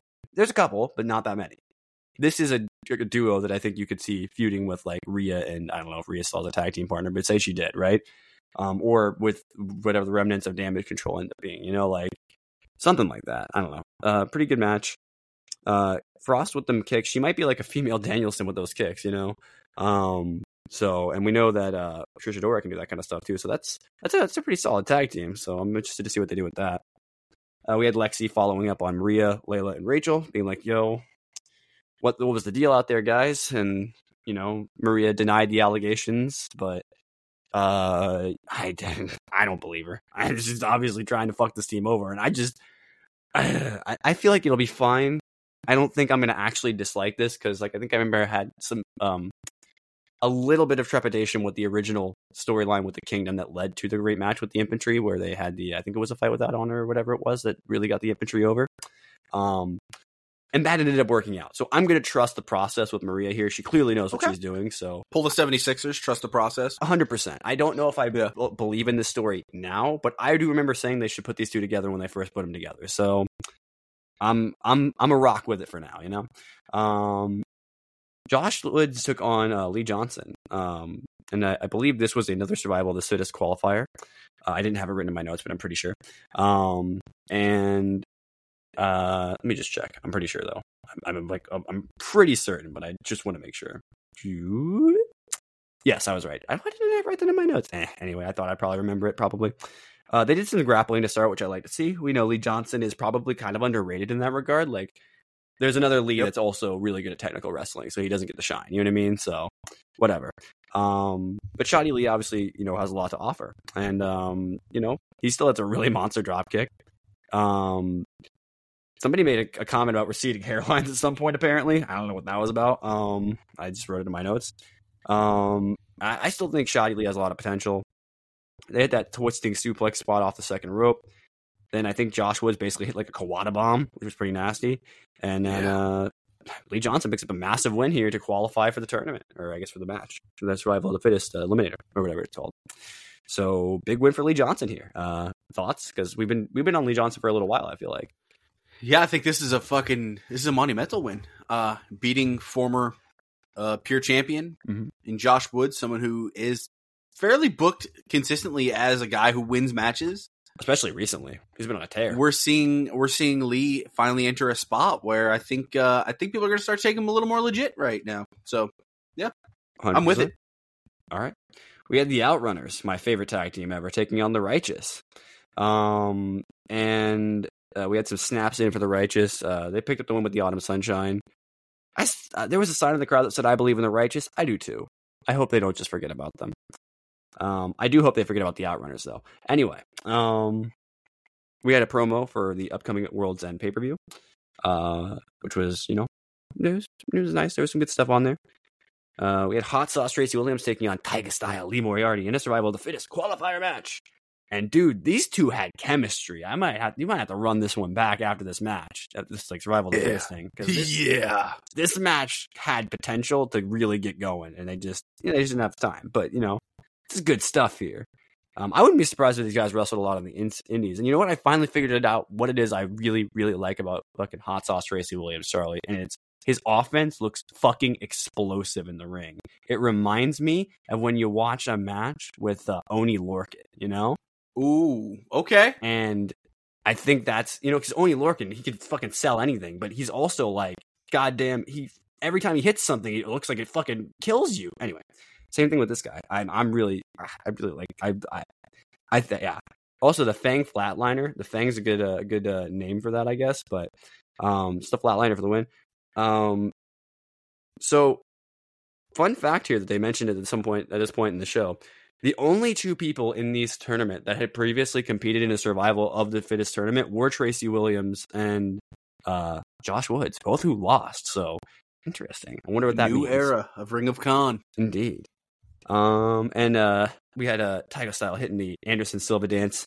So you know, shout outs to I guess to Anderson Silva. I don't know, one of, uh, one of the greatest fighters of all time. I think, right? Like you know, um, maybe or at least uh, a fighter of all time at the very least. You know what I mean? Um, a fighter. Yep. he's, he's certainly a fighter. I, I'm pretty sure he was good, but I don't know how good. You know what I mean? Um, and we had a oh my god, this fucking next segment killed me, Charlie. It was so fucking funny. Johnny TV was backstage with Dalton in the middle of an interview segment, and they had a TV off. They started naming TV shows. Fucking brilliant. Oh, and then Ty had to come in to break it up, and they brought in Kiera as well. It was just. uh, Dalton Castle deserves to be the champion because of this fucking t- segment alone. Can you imagine if we get segments like that every week with Dalton? Oh my god. If he's out there cutting promos for the championship, ugh, just give it to me. All right. We had the Butcher and the Blade on the show, which I hope means we're going to see them more in Ring of Honor. We've seen them a couple times recently, but you never know. Sometimes they get brought in for one or two shots when they're not being used on AEW. People like Butcher and the Blade, so but uh, they could actually have a run. Maybe these are your new tag champions after you vacate the titles potentially. Um, you know, Yeah, they could definitely hold it down for a little bit, and they definitely have the Ring of Honor vibe for sure. They could have some. Really there could be a world where the tag team championship match on Final Battle going into it is the Righteous versus them. If the Righteous, you know, had won. that's at, uh, true, hundred percent. Actually, I, I agree with that. That would be So- that would be a hell of a match, probably. There's a world where that is the match. and maybe and maybe at the end of it they lose and they just join them because they would fit along with that vibe. You know what I mean? You never know. You just don't know, man. They were trying to recruit people in their last segments that we saw from them, so it could happen. Anyway, uh, Brandon and Brent obviously are really good. They have really really good timing, which I think is so crucial in wrestling. But I actually wrote this in my notes. I think it's actually more important in tag team wrestling than it is in singles wrestling because yes, you timing is important in all wrestling, obviously. Right? I would know. I'm not a wrestler, but you know what I'm saying. I, it's something I've heard people say a lot. Yeah. But um I think in tag team matches, if you don't have the right timing of when to sell and when to hit the moves and when to isolate the guy in the corner and so on, if you don't time that shit correctly, the crowd's just going to be bored. We've seen it so many times in six man tag matches. The crowd's just like, eh, who cares? Because there's just nothing going on. It doesn't really happen in AEW, but it did in WWE a lot. So, um, they sold the shit of the Butcher's Lariat, which maybe that's what they should call it, the Butcher's Lariat, but the Lariat that the Butcher hit. And then uh, they dragged lake on him. Good stuff, though. I like seeing Butcher in the Blade on Ring of Honor TV. Uh, we had Lexi interview somebody who we haven't fucking seen in goddamn minute. It feels like Charlie, which is Cole Karter and Griff Garrison. Yeah. um, and th- this segment was kind of wild because then Maria's like, "Yeah, I, I I wrote your guys' entrance music," and then she just starts singing like a fucking professional singer, which maybe she is. I don't know. I didn't know she had that in her. Did you? Uh no, I didn't know. It, it, you're not kidding. She, she has some good. She has some good I- tune there. May- Maybe she should sing the next entrance music for them. Shit, I don't know. that'd be kind of cool. So I'm I'm curious to see what we see from the next. We had Angelico taking on Christopher Daniels, and Charlie, if you'd have told me going into this week of Ring of Honor that somehow Angelico and Christopher Daniels were going to have a match that I was like fucking into, I would have been like, yeah, right, okay. You know? um, nothing against Christopher Daniels, I just don't have that faith in him anymore. You know, I hate to say it, but I just don't. You know, um, there's just something about Angelico, man, that, that there's a mix of his like his his style, his background, you know, like being South South African, right? And everything it just creates this like sort of like phenom, dude. I, I they gotta start using this guy more because he's like he's got something and they just aren't using it, I feel like, you know? Um and I like that this this match you know, the, Christopher Daniels is looking away. He just sucker punches him in the back of the head. You don't see that in wrestling a ton. You know what I mean? It does happen, but I haven't seen it in a while. So to me, when somebody does it like that, I'm like, fuck yeah, and hell, go get that shit. You know? Um, Angelico. in my opinion, he he's the most underrated wrestler that's working in Ring of Honor right now by a mile. It's not even close.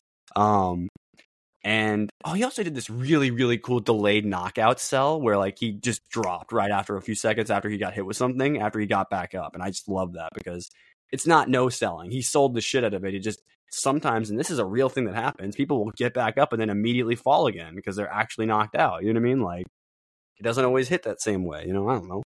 Uh, he picks up the win with the Navarro death roll. And then Christopher Daniels like attacked Serpentico after the bell. They edited this when they showed it later, so that it didn't look like he got he attacked them first because probably they're not trying to turn him heel right now. But that was just I don't know if I just missed something, but uh, that they had to edit it later so that it looked better. But ultimately, Danhausen and Orange Cassidy made the save, uh, which I'm a little confused by why they're using OC much so much on Ring of Honor right now because I would rather him just be wrestling on TV because he's the best thing on TV when he wrestles usually with that title. So, but I mean, you know, maybe maybe again, maybe I just need to trust the process here. Uh, maybe maybe they're giving me what I want, and we're getting in a, in a Helico match with him that'll slap, and then we're getting the um you know uh the one I was mentioning before that I I'd already lost my brain, but we'll move on because we got we got stuff to talk about still in the show. So Tony Khan then made the match official between uh, Tony Nese and Ethan Page with a contract signing, and um Mark Sterling actually said some stuff in this promo that I was like, oh damn, okay. He's Mhm. actually involved, you know. Like Mark Sterling's been kind of stale for a while. I'll be honest with you. He hasn't really done it for me for a long time. I feel like he actually kind of stepped up a little bit here, you know. Um, and then Ethan Page, he did his thing. He cut a, called it cut a decent promo, calling out Tony. Um, I've never seen someone throw protein powder in the eyes of somebody before, so I guess that's interesting. Um, and then Ethan Fits was the sent character, through the table. I guess this is why he loses to Kenny, right? Because he gets sent through the table. But I don't know. I don't think he needed that. You could lose to Kenny. I don't think he loses anything, you know, like because I don't think people think of Ethan Page as the guy that's going to beat Kenny Omega. Maybe, maybe that is why they had to do this then. Eh, whatever. Um, but yeah, and then uh, a main event of the show, we had Kyle Fletcher take on Gravity. Uh, I still hate the Don Callis family entrance music. It's just not good. It's sucking the life out of some of these wrestlers. Kyle Fletcher had one of the coolest entrance themes in Ring of Honor, and now he just comes out the blah. Nobody likes that. Um, The Don Callis family, man, it's overall just been a fart in the fucking wind. it was looked like it was going to be so good, and then as soon as Kenny wasn't involved anymore, all right. It almost Um, got fucking like hit with some of the same juice that fucked up the pinnacle. Just Yeah. like now they're just there and no one cares. And Look, not every AEW group is a banger. For all No. intents and purposes, the JAS worked, but it only worked because of who they worked with. If you had put I them mean, look at against the like firm. Firm is that fucking lived and died fast. Pinnacle. I mean, yeah, this is just it's For the, unfortunate. they, the firm the talent's so incredible. fucked, They gave it to fucking Stokely. You know what I mean? I'm I'm I'm afraid what they need to do is just No offense to Stokely, but you know, like when, when Osprey comes in, you just got to take over this fucking group and just call it United Empire. It's the That's you know probably true. United Empire America version. You know how much that'll help Hobbs too. oh yeah. Um, if, if you tell me Will Hobbs is in fucking the United Empire, I'm like, okay, I know what we're Oh, talking. I know what we're getting into. Oh, yeah. Same Oh, with yeah. Takeshita, and Mhm. then you got Sammy Guevara who's still there. Oh, Jesus. uh, is he though? anyway, Yeah, right. Um. So something I was also thinking, they, bro, they might need to pivot with how much gravity he, he does end up um losing here. But I think dude, Gravity was getting the crowd going. He's got this explosivity in his dives. Like not that not I guess that's the word of the week, of explosive, but um the he does though. And I they may need to like eventually maybe maybe whoever wins this faces gravity and gravity beats them. I, I know you don't really hot shot the title after you do this, but you're kind of hot shotting on whoever you put it on anyway. So unless you're putting it on somebody who's going to benefit by being a new champion, maybe you stick it on Gravity because Gravity is getting reactions right on Ring of Honor. I'm freaking Ring of Honor in the main event. Now, granted, maybe that's because the other shows are about to start, right? But I don't know, man. I, I felt something here. I, I felt like the crowd was feeling Gravity here, and then he loses, and I think that might have sucked the win out of them a little bit. Yeah, yeah, I agree. Uh, Gravity, uh, he's one of our Ring of Honor guys. It's actually really fun. Hundred percent. Kyle Fletcher, obviously, you know, he's a bigger name, so put him in the match. Oh yeah, Fletcher. Fletcher needs this too. Oh, 100%. Yeah, he needs to be in this Yeah. match if he's going to be in a qualifier. 100%. You can't lose it, but Gravity might have something. Maybe maybe he could be your world title contender for whoever comes out of the tournament. Maybe that's who they yeah, face Gravity. and for all intents and purposes, they need this. If if the Don Callis family wants any fucking hope, they need to have some of these guys winning. Oh, yeah. So That's true. Okay. yeah, And that's the end yeah, of we'll see. Ring of Honor, not bad, not bad. Um, uh, just an update for everyone. We will, uh, unfortunately, not be doing a final battle review on Friday night this week. Just that's the day I'm leaving with traveling. Traveling's gonna get a little. eh, The podcasts are gonna get a little messy with that, so we'll get into it more at the end of the show. But I just, just in case anyone's like, all right, I heard about Ring of Honor stuff. I'm tuning out. Um, yeah, they uh, just want to let you guys know that we will not be doing a final battle review uh, unless like some fucking godsend happens and we can, but just don't expect it. I'd say like 95 to 5% are your I mean, we could also um I mean, we could also just do it on a different day unless you're just not feeling that. Um check, check. Oh my god, the mic actually turned back on. I thought Oh, we were about that to quit it and reset. Ah, Jesus Christ. Holy. You guys don't even want to know how many times that's happened. Where I accidentally unplugged my mic and then we have to fucking reset the show and uh yeah. All right, let me uh move it back a little bit. but yeah, what do you do you think we can do it like is it just is your schedule just going to be a little too hectic to do it It's on one of those day? things where it's like if you don't do it right after, it's like eh. That's fair. But That's no matter what, if we don't do it, as always, we'll talk it in news the following. Yeah, week. we'll So, definitely mention it for sure. It But, almost- oh, Jesus. yeah, I almost just want to give people an update Jesus. if uh if they are just here for some Ring of Honor content. Ring of God. Okay, um, AEW Dynamite guys. So we kick it off. Jon Moxley and Rush. I'm gonna be blunt here. I was uh I had some pretty pretty uh I was pretty excited about this match going into it. I wanted guys to beat the crap out of each other, which they delivered that. And I mentioned during the Eddie match, I was like, you know, sometimes wrestling matches they just they don't look pretty. Dude, this was fucking ugly. These guys, this was not this was not a beautiful match by any stretch of the imagination. Um, and honestly, at points, I actually kind of found myself not really vibing with it. And I was, I will say, every match in this tournament, for the most part, has delivered. I think this is the first one to me that I was like, that was all right. It's kind of whatever, you know. Um, that was just me though. Um, that being said, uh, you know they they went to the outside. They had some good stuff. The crowd was getting excited. I think the crowd really enjoys, you know, opening up with a match like this of this caliber too.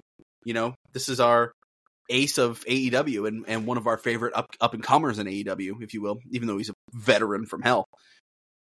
But yeah, uh, they ended up um Rush ended up getting choked out. He passed out. He wakes up and uh, he's furious. He didn't tap out, but he uh, he lost consciousness. So, excuse me, I believe it was Taz that sold that really well. That was like, yeah, I mean, he's gonna wake up pissed off, and sure enough, he did. so I mean, that's a real thing that happen. I've heard people that will happen when you get choked out in MMA. You start still, you think the fight's still going on. You know, like it's like, oh shit, it's it's weird. Uh, I had the completely. I actually really liked Yeah. this match. I was the Okay. opposite eyed done this. I I thought it had like an aura around it. I thought like this was two guys that had like zero respect for each other. And throughout the course of this match, they earned respect for each other. Except actually, they didn't. They still don't respect each other, and that's why this match was so hard hitting. Like, um, Okay. eh, eh, maybe it's not like I said. Brawls aren't for everybody, you know. Eh, maybe I didn't say that, but that's what I was thinking in my head when I was talking about it earlier. they're not for everybody. But if you love that kind of wrestling style, that's why I like Jon Moxley so much because this is that's purely what he does. You know. Oh, absolutely. Yeah, that's why this one caught me so off guard with how much I wasn't vibing with it. Um, but yeah, hey, it's that's the beautiful thing, right? Sometimes shit just uh, it clicks for one of us and doesn't for the other, and um, I think that ending shot is pretty cool of him coming back to life, essentially. So we get a video package. They did it for this match, but um, you know, this is kind of when we saw this, I was essentially thinking like, okay, this is uh, we can do something like this for you know Eddie and Claudio. It's like essentially the same thing because this is a history I personally didn't know that much about. I didn't know how much these guys had history with each other, with Jay White and Jay Lethal. White was saying he looked up to Lethal when he was younger in Ring of Honor, but tonight he's getting the three points in the Gold League. Lethal goes on, he's like, "Yeah, my back's against the wall, but it's a must win." And I like those stakes. I like that. I like that they set that up because I'll tell you what, to me, this looked like just kind of another match in the tournament. But when they established that lore, if you will, I was like, okay, I'm into it more. That's all it takes, man. That was what, 30 seconds? 40 seconds? Yeah, literally. And and someone like me who never knew that these guys had this history, I'm in. Well, that makes sense. I was actually thinking about this because I do remember Jay Lethal and them being in the Ring of Honor at the same time. Because I remember we were covering WWE at the time, um, during that era, and it's so it's crazy we've been doing this that long that I that I do remember that because I remember you guys were on Jay uh, Jay at the time. You guys already knew Jay was going to be a star, and you also knew I think Adam Page was making his name at the time around that same time. Oh Um, yeah, he, he and the Young Bucks were obviously there, so it was like the best time for Ring of Honor ever, probably because the Young Bucks were there, right? But um, and I, I do remember Jay Lethal being the champion then, so it, you know, it, they probably did interact. We just weren't watching Ring of Honor at the time, so we didn't Yep. know. Yeah. Um.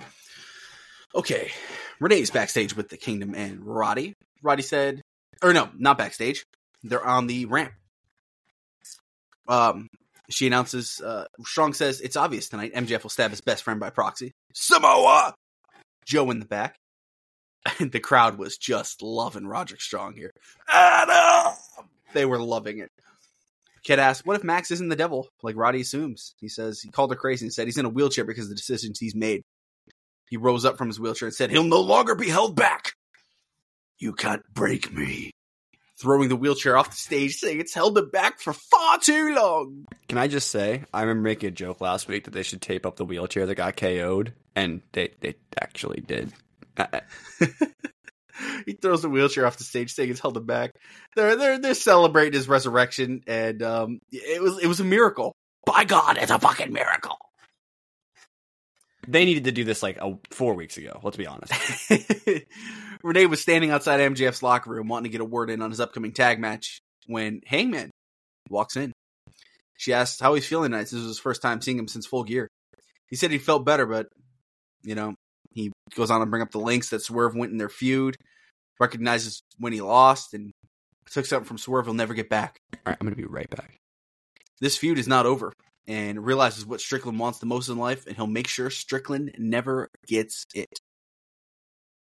I was like, okay, you know, cool. Get a little little hanger hanger action here. MJF walks out, says hello to Seabiscuit, saying it was impressive watching a match where both men saw how many STDs they could get. Page said he didn't have 30 minutes to have MJF talk to him, and MJF said he has a reason he talks for 30 minutes is to wake the crowd up after Page put them to sleep. And right here is a situation where I'm like, I like when they just have some of their top guys just go out there and beef with each other for the hell of it. Because you know what? Why the fuck wouldn't they? You know, they, they live in, they coexist in the same world. You don't have to hide them from each other, right? Just have them go out there and shit talk each other, even if they're both baby faces in this moment. Um, Page asked if that's what he, you know, he's like, is this what he wants to do? Is this what you want from me? MJF said he does. He brings up verbally bending over Page in front of Bret Hart at Double or Nothing a few years ago. He brings up how he beat Page for the Dynamite Diamond ring. He said he consoled himself as be- by becoming AEW champion. That's what uh, Adam Page said. MJF said it was only six months. Well, Max's has been over a year. Page said when he's 70 years old, Max can tell his ninth cat about his one year title reign. I'm like, dude, these guys are just going beat for beat, bar for bar. Um, yeah, well, MJF should just hit him with, yeah, well, I know you don't take advice from anyone, so go fuck yourself. Can I just say, I love how much MJF is just going after. Everybody's going after him. It's cool. But It's bro, great. It's great, but god damn I want to see so many of these matches, and we're not going to get them for like five months. Yeah, this this would be a really fun one. There's too many people. There's like a Um, line out the back door of AEW's locker room for people that want to face MJF, which is fair enough. But again, like you know, like but like, god damn, like can we just give? I wish he wasn't hurt right now because we could have this match like next week on Dynamite, and we probably would. You know what I mean? Like, And then they go on, yeah, and then they go on and go to a really interesting angle where MJF accuses Hangman of being the devil. Kind of catches him off guard. He starts denying it. And he's telling MJF to be honest and admit he's the one behind the mask. I like this uh this point and choose. Samoa Joe showed up, stepped between them, make sure MJF stayed healthy like he promised. Um, yeah, this this was definitely a segment where you set some seeds for something future and just a lot of fun that I anyone was expecting. Like this was just a blast. So again, I, I like having your top guys kind of go at it just for the fucking hell of it because you can. I You don't also like keep- the idea that Hangman's just pissed because he just lost a swerve after like he put everything on the line, so he's just pissed. I just want to go. I'm going after the world title. You know, fuck it. Yeah. Then we have upcoming. It, I almost picked this as my favorite. Um, this is the biggest surprise of the tournament to me. We have the Continental Classic Gold League, Swerve Strickland defeating Mark Briscoe. If you would have told me by the end of Wednesday night, I would have liked this match more than Moxley and Rush, I would have said you're out of your fucking mind. I was like, I would have thought this is kind of just one of those throwaways. You know, we go like 12 minutes. Uh, you know, we get like redneck kung fu in, and Swerve just eventually wins. Brother, these guys were fucking slinging shit. This was awesome. Um, they were beating the dude I mean, has Swerve been the most consistent in this tournament in he, terms of by far, quality? by a Yeah. fucking mile. Swerve has been the most consistent, and this is all the proof you ever needed.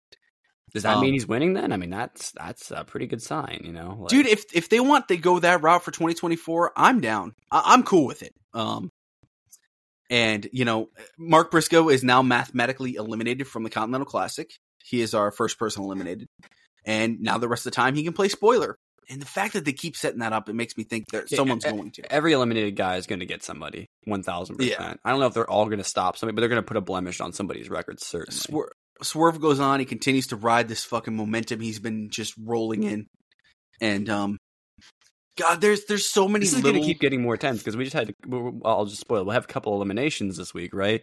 But then Yeah. the the process of elimination gets a lot harder because if you don't have a fourth match win by the end of next week, you're going to be pretty toast. Like you know, like and and just this this didn't feel you know this this was not a brawler fight yet yet we have this this match here where it felt it felt so beautiful and like it's like i just i love that we can have these opposite worlds where you know 30 minutes ago i felt like these guys were actually trying to kill each other and then this one here it almost feels like this orchestrated beautiful fight and it's like and that's that uh what, what was that that that smorgasbord of of wrestling that we get in AEW that Kenny always likes to talk about. And I was like, man, this just felt so clean. If you would have told me these guys are fucking rivals that have spent the last 10 years wrestling each other fucking multiple times a week, I'd believe you with how clean this felt. Uh yeah, they just they get it, man. These guys get it and I, I loved every minute of it. Um uh Strickland ended up winning with the uh, swerve stomp back in the inside. And uh really really fun match um yeah any thoughts you had on this one before we jump into some mariah may the vibe that I got from this match, especially with the little uh, promo. I think there was a little promo video for uh, for Mark at one point before this. I believe you mentioned. Um, if not, they did something on one of the previous shows before this. You know, they Yeah. did it was something. I remember him saying something to the fact of like, "Yeah, uh, I'm down a couple matches, but I got to keep going." It felt to me like remember that promo that Jon Moxley cut where he was like, "This is one hell of a shot," and when I think it was for the tournament where he won that title, the interim title maybe. And he was like, "Yeah, it's one hell of a shot, but you know I'm going to take it because you got to take the shot. You got to just be, you know, you gotta, sometimes when the game when the game is on the line, you got to take that shot. You know, whether you Yep. win or you lose is irrelevant. You got to take the shot, otherwise you'll definitely guaranteed to lose. You know, um, I that felt like that to me here for for Mark Briscoe, and ultimately he didn't, you know, he didn't convert. He didn't make the game winning, you know, field goal. Um, but he definitely put in uh my mind that he's going to maybe I'm wrong. Maybe it's not going to be Daniel Garcia. Maybe Daniel Garcia will pick up two wins in a row, and it'll actually be Mark that loses every match until he until it's somebody's tournament on the line, and then he just fucks them. You know, like that'd be pretty cool. You know, especially going into final battle. Um, he's going to come off some momentum, so that might be perfectly timed. You know what I mean? Like, Could be one of those perfect spots. Yeah. Um, we get Renee backstage with uh, Mariah May and asks about her meeting last week with Tony. She says it went well. He's a fan of her time and stardom in Japan, saying she's bringing some much needed glamour to AEW, saying her in ring debut is not Renee's business, as tonight is about timeless Toni Storm. I love that we're getting a Mariah May segment each week because I do think she is very important for AEW. Um, when they when they start putting her in the ring, I think it's going to be one of those kind of uh, more consistent ones, like we've always kind of had with Toni Storm. I have a feeling Mariah is going to be here to stay. Um, I'm just excited for her. I, I, I mean, dude, she she has this presence. It's like whoa, like she's she's really cool, and uh, I, I can't wait till we get to see her, you know, in the ring doing the thing because we've we've seen it from Japan. She she can do it. So I I'm very curious what they're going to set up for her first opponent. That to me is is very intriguing. So yeah, we get MJF and Samoa Joe versus the Devil's Henchman. Well, it never happened, guys. am I the only one that actually wanted to see them wrestle two masked dudes? Is that that that's just me? I did. I'll be honest, I did. Maybe they thought they'd makes- give too much away if they did that. Yeah, Because they uh, can't. I mean, Yeah. you can't have. I mean, yes, you could teach somebody some new wrestling moves, but you can't teach somebody to wrestle a completely different. Like people hit moves. This, you, you know what I mean? Like, yeah, I don't know. Samoa Joe makes his way to the ring. MJF is going to make his, and lights go out. Joe's surrounded by the henchmen. The lights went out again. This time, all the folks were gone, and the devil appeared on the screen before it cut to MJF backstage, unconscious and laid out. And uh, MJF's or uh, Excalibur's like, "Oh, we need to take a look at this." Joe runs to the back, and uh, we never get the match. Huh? Yeah, I advertising. gotta tell you, if you're there and you're you're advertised for MJF to wrestle that night, I'm a little upset. Now, you did get Danielson. AEW's done this. It's not, but you did get Danielson and Daniel Garcia that night, so at least you did get like a superstar wrestler wrestling for you. I mean, I'll give you that. Show you got like multiple Continental Classic matches. You got a title match between Toni Storm and Skye Blue. Yeah, so it's No. one of those things. MJF actually never made an appearance in front of the live crowd, so was even here this week? I don't even know. a TNT title match. Yeah, you got good stuff. Yeah, it's just you're always. I'm always thinking that. I'm like, man, That is a no, that- that's a legit criticism. that does that does cross my mind when shit like this happens because I, It's you a know, very WWE to- thing. It, it is very much advertise a match so, and not do it. You know, And Like, to be completely fair, I think this segment itself was a very WWE thing. And you know, there's there's multiple arguably ways this you whole can look. program with him and Adam Cole is a very WWE story. you, You, you know? could you could make a, an argument here where it's like, oh, that's a negative way to put it. I don't think necessarily WWE does stuff is. right sometimes. What the hell? Like, They do, they do, Look and the I think title reign they have at the top of their company right now. It's literally like one of the greatest modern title reigns of all time, and it's just because it's like one of the longest. You know, like and I and I th- and I want to say this. Well, with that being said, I don't think that's a bad thing, and no, You know, we don't often get stuff like this in AEW where it feels like I could definitely point to you a couple times. I've seen this exact thing happen. Um, so take with that information what you will. I thought this was fine. I dig it. I dig it. I think the beer bottle there adds the hangman lore. It also, since it's glass, it adds to the Perry lore. Um, this was one of those moments where people thought the masked wrestler might have been Kyle. Um, they've pretty much locked down that one of them last week was Wardlow. He had the same shoes, the same everything. And his Again, hair, hair are they- messed up again? Yeah, The hair was messed up. Are they going that in detail to throw us off? I don't think so. I it's think more Wardlow's likely that they're these going that in detail to make sure we know. Like, you know what I mean? Like, Yeah. which AEW does do Wardlow- sometimes. They tip their hand. Wardlow's definitely one of these guys, and something that started gaining a lot of heat. Uh, before I, I don't want to spend too much. that intentionally sometimes. Like they did it with the CM Punk debut. They basically told everyone he was going to debut without telling them. You know what I mean? Like, um, Yeah. they do that sometimes. Sometimes you got to be do. subtle, man. They do. I mean, it might be fucking Ziggler for all we know. Like they're just they're holding it until he's ready. That that would make sense. They they might need to hold it for the ninety days or whatever the fuck it was. Yeah, whatever So I mean, there there are these yeah. options. Well, he also didn't he just announce he's going to be doing like a tour with comedy shows and stuff like that. Yeah. So I guess he could still He's do AEW. Oh God, yeah. So yeah, um, we cut to a cold shot of Jon Moxley backstage. Said he's expected to be three and zero to win the Continental Classic because bitch, he's the ace of the world. Swerve walks in frame with Prince Nana and said he's not the only one undefeated in this thing. He'll do whatever it takes to win. Moxley said that's good. He's the same way. We'll see each other in Texas next week at Winter is Coming.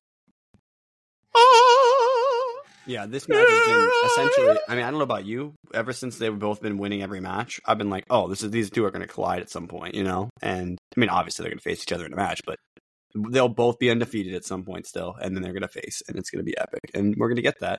And you know what? This is a Continental Classic match, but don't expect them to not get fucking wild with this one because there were yeah there were three matches in the gold league i was looking most forward to moxley and rush moxley and swerve and swerve and jay white and the fact that we're getting one of them next week oh does that that butters my biscuit So I'm basically, at. World's End, we need to have a, a triple threat death match between Hangman, Swerve, and uh, Jon Moxley. Is what you're saying? No. Um, give me what i want has there ever been a triple threat death match? I wonder. Hmm. Anyway, i'm sure probably. Um, it's probably So- been a death match battle royal. Let's be honest. we go to tcm's host ben mankiewicz The barbed wire battle royal. Oh no! What did I just create? Please, nobody do that.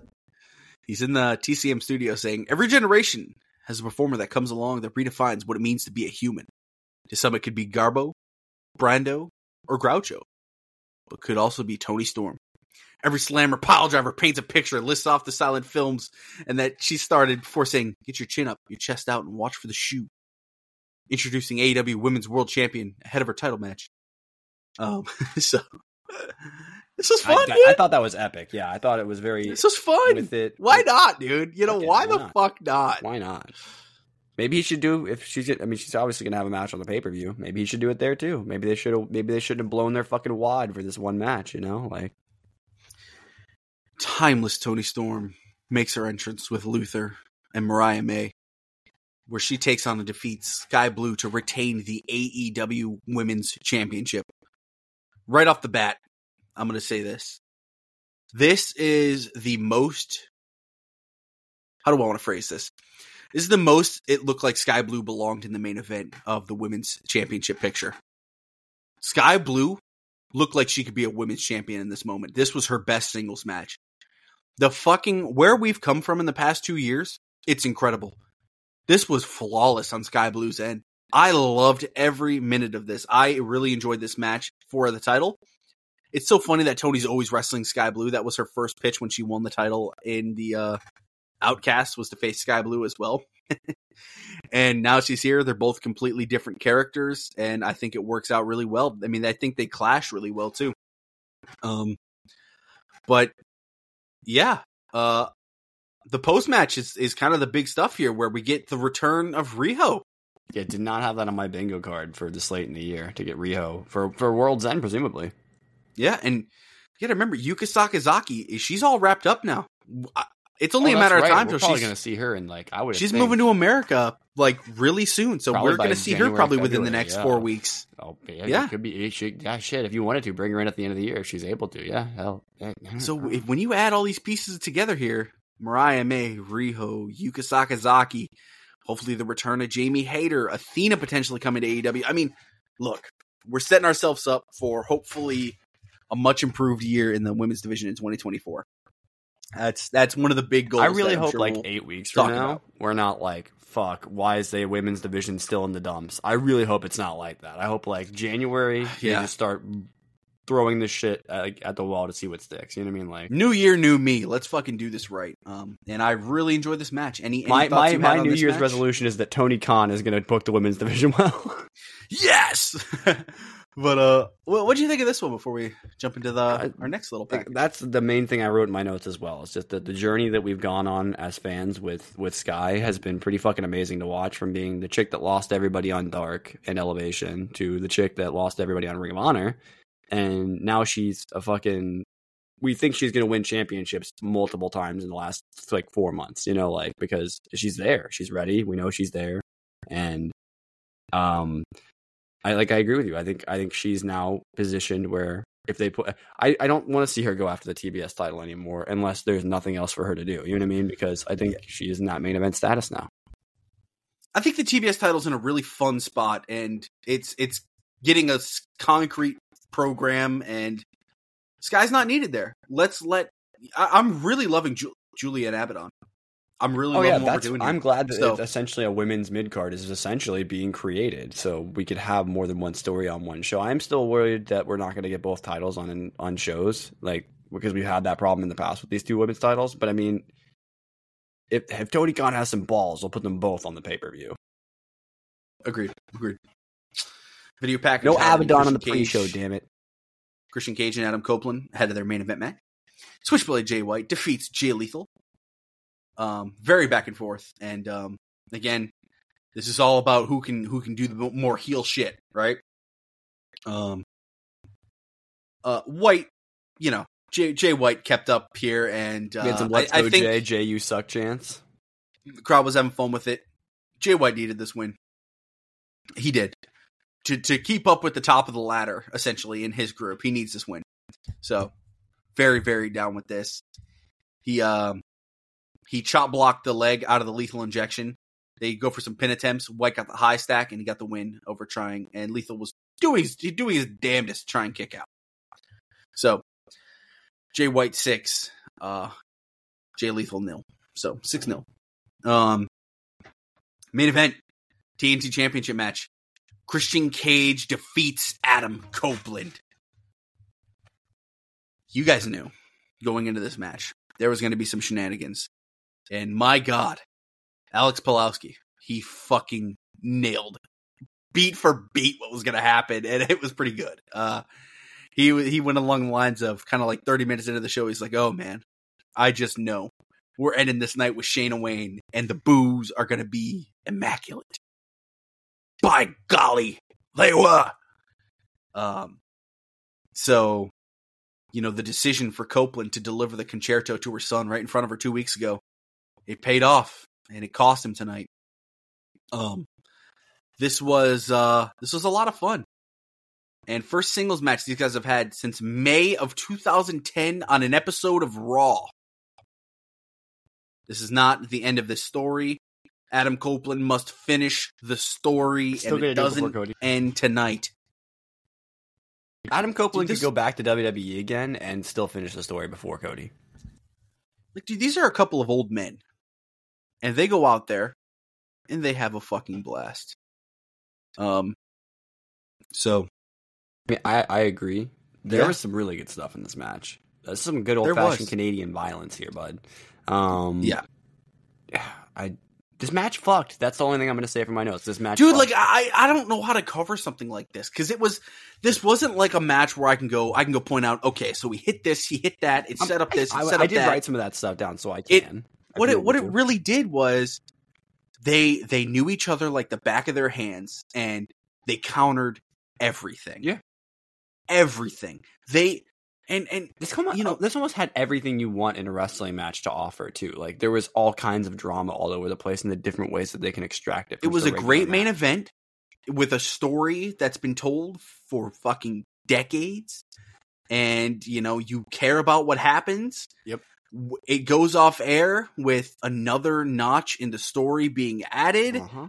And you're looking forward to what comes next. They Game of Thrones this with the cliffhanger, man. Like literally, yeah. They Game of Thrones did with the betrayal too. Yeah, the the son of a bitch. Like he he he's more of a son of a bitch. You know, dude cracked his neck at the very end. He's oh, yeah. put a neck on the title.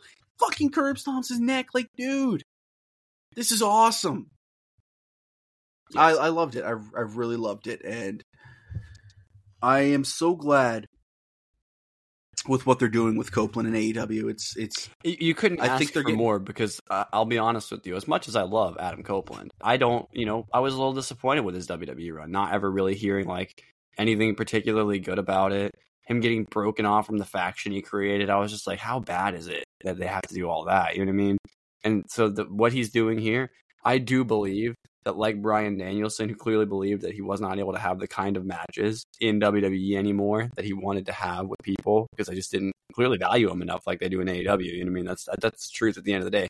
As as much of a megastar as he was in WWE, he wasn't having the match that he had on the way out against uh, Roman or um or whomever he. There was a couple he had toward the end that were really good. You know, like um, I will. I like how they adopted his Sheamus lore and he used it right yes, away. hundred percent. I think that's important. Yeah. I love when wrestlers carry on shit like that because you deserve it. You deserve it when you when you carry on that lore. You fucking bring it to your next guy, and And so the fact that he's able to have these kinds of matches now and tell these kinds of stories that he clearly wasn't able to do over in the WWE, it just makes me happy for him and makes me happy as a wrestling fan because like, dude, you know he wanted to do that next spot. That matters to him. oh yeah, These guys want to do shit like that because they know it takes it to the next level, and they're only going to do it with someone they trust. hundred And percent. And who does he trust more than his fucking literally his brother, just not by blood. So, Yeah, I mean, um, Yeah. brilliant stuff. And I, they could do this feud. I, I say this every now and then, but this could be a six month long feud. I'm in. You know what I mean? I'm down.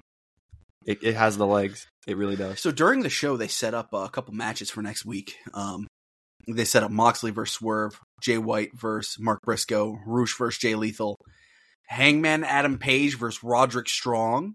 Yeah, that's gonna fuck. Hey now, Samoa Joe, and the Von Erichs return to Dallas. I hope that means that Whoa. we're getting the Von Erichs on the pay per view or something. That would be fucking epic. You know what I mean? Because we've seen those. So the two. Von what, what, what, what did they wrestle? Did they wrestle on the Ric Flair show? We watched them wrestle in something. Yep, they they- and so they've they've been signed to MLW for a little bit now. okay. And so these are Kevin's sons, Kevin Von Erich's sons, and they're Marshall and Ross Von Erich. yeah, I do remember watching and a match with them. They're pretty good. When we think of the legacies that AEW's brought in, you know, like MLW for a long time, and I will give them credit, they would bring in a lot of legacy members from other families, and they would let them flourish. Um, they, I'm looking now in in November of 2019, Marshall and Ross Von Erich defeated the Dynasty, which is MJF and Richard Holliday, to become the new MLW World Tag Champs. well, there you go. Like, and on July 31st, 2022, the Von Erichs lost to Mark and Jay Briscoe at Ric Flair's last match. So I, that's the match I remember them from. The fucking match. we've seen slapped. these guys, and I when I think of shit like this, it gets me it gets me going, and I'm always thinking like, you know, FTR can do something fun with these fucking guys, and Oh. it can be a blast. and there's and I'm like, history eh, there too. You know, because they're- Are they bringing them in just for the Iron Claw? I don't know, It could be. or because that you know. A24 has its Cena connection in? with No, I'm just kidding. has its connection with Warner Brothers, which has its connection with MJF because he's in the movie and this and that. Hey, did you see all and that, footage of MJF with uh, WWE people from the other day? That was pretty crazy. Yeah, even John Cena posted about it. Like, dude, you know John Cena respects this guy. Like, you just fucking know it. Um, so yeah, I just wanted to Can you imagine. Charlie? Can you imagine the promo battle those two would have? Oh, it would be legendary. Let's jump into Rampage, where uh, I already glazed up the commentary show, but they started the show and they were great. Um, Orange Cassidy takes on and defeats Angelico in a match to retain the AEW International title. I, ah, I got nothing, man. It's this, It, this it could have been a way better match. It, it just this match wasn't. was pretty, pretty fucking whatever, and it was disappointing considering the two that are in. had a I little really like housing both. cameo. Yeah, little housing cameo. That's probably the best part, right? Yeah, Nah, no, we had a Nards deletion by by Danhausen. That was the best part. Abaddon defeats Trish Adora in just over three minutes. I don't like Trish Adora losing uh, that fast. I mean, I get it with the program. Um, Abaddon Yeah, with the Sith eyes, bro. Sith Eyes. Um, she uh, Julia Hart shows up after she beats her with the Black Dahlia. She laid the title at Abaddon's feet, picked up the belt, and lights went out again. Julia Hart and the title were gone. Dude, just keep rolling with it till the pay per view. I'm fucking down. Yep. Video package highlighting Mercedes Martinez and Willow's match for tomorrow night's collision. Hey, that was cool, Why is this not on the Ring of Honor pay per view? right? That was cool. And then Takeshita and Powerhouse Hobbs defeat Matt or Christopher Daniels and Matt uh, Sydal. Kalish wins commentary, and I don't know. I don't think he added anything in commentary. I'll be honest with you. He didn't. He didn't. The match was, you know, it was cool to see Takeshita and Hobbs highlighted here and just beating the crap out of people that we know. But I don't know. I just I was at this point I'm like, man, it's this just one of those hopefully this main event doesn't let me down and thank God the main event saved the yeah, show. I know that was always going to deliver. Come on. But yeah, Rampage star power, yet you know, I wasn't vibing with it until the very end, which was beautiful. They showed the Dante Martin injury again, and uh, they accepted the match for the trios match, which I'm sure is next week, which will be fucking awesome. And yeah, that was it for Rampage. And let's jump into AEW Collision, and where we uh already talked about the beginning of the show, eh? 100%. So eh, I guess you're up. Canada, bud. Eh, Collision 25, bud. Eh. 25 episodes of Collision now, and CM Punk's already back in WWE. All right. Um, we had uh, Kenny Omega, Ethan Page, Brian uh, Brian Andrade. Sorry, we had Kenny, Ethan, Brian Andrade, Claudio, and Eddie all in the cold open here. Uh, pretty quick stuff. They didn't really have much to say individually because there was a lot of them. So, um, and they didn't want to like take 10 minutes at the start of the show to do all that stuff, which is understandable. I already talked Yeah. about how much I liked Eddie versus Claudio. Uh, we had a uh, great promo from Jon Moxley backstage you know, he's been cutting pretty good promos throughout this entire tournament, I would say. Um, and now that he's, uh, you know, got his eyes locked on Swerve, you know, he's just calling out Swerve. He's being like, but do you really have what it takes to fight me? Cause like, I, I saw what you did against Hangman, but you know, you saw what I did against Hangman. So it's like, you know, like, you know, what the fuck? Who, what's going to happen? You know, basically he's saying, if you don't show up and try and kill me, then you're going to die. It's basically what Jon Moxley was saying. Um, I can vibe with that. yeah, which I mean that's fair. I mean, I Jon Moxley could probably kill all of us. Let's be honest. Um, I wouldn't be surprised. He might be. I, if Jon Moxley was like secretly like some fucking like special operations soldier and we just didn't know, and like he just never told anybody, I wouldn't be surprised. You know, it wouldn't shock me. You know, you know, been been like taking out fucking secretly targets for the government for like twenty years or something. You know, on the side, also a wrestler. You know. No, I don't know why I'm saying that, but uh, would it would it, shock, would it really shock you though? Let's be honest. You know, I, hey man, if you if you wrote a book about it, I'm in. You know what? Maybe I will. It'll be called Mox. oh wait, shit. All right, that book's already out there. Anyway, um, but yeah, no, uh, we had uh, Hook back up. Uh, we had Hook backstage being interviewed, and uh, he was interrupted by uh, a man named Wheeler Yuta who was holding his Pure championship, and he was like, "I could beat you in any kind of match. I could even beat you under FTW rules." And Hook was like, "Bet." Literally, yeah, I think he said bet. Um, so that match will be made. Say less. Yeah, it should be a good match, I should think. Um, Hook hasn't really been used a lot lately, so I'm I'm in. Uh, we had Willow Nightingale take on Mercedes Martinez. I do like that they reference the history here because, like I said earlier, that was one of the best matches in that run of Ring of Honor women's matches that we've had for a while, and it's really what kicked it off, honestly.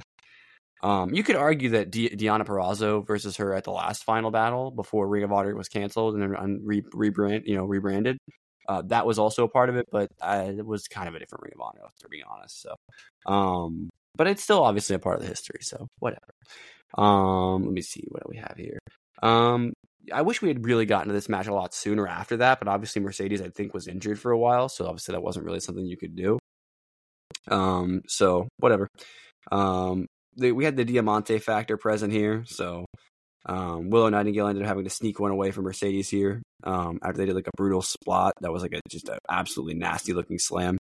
Um, and then there was a ladder and a lead pipe assault afterward, which then Statlander made the save. So I mean, I guess maybe they're setting up a tag match here for something, maybe for the pay per view, maybe for before the pay per view.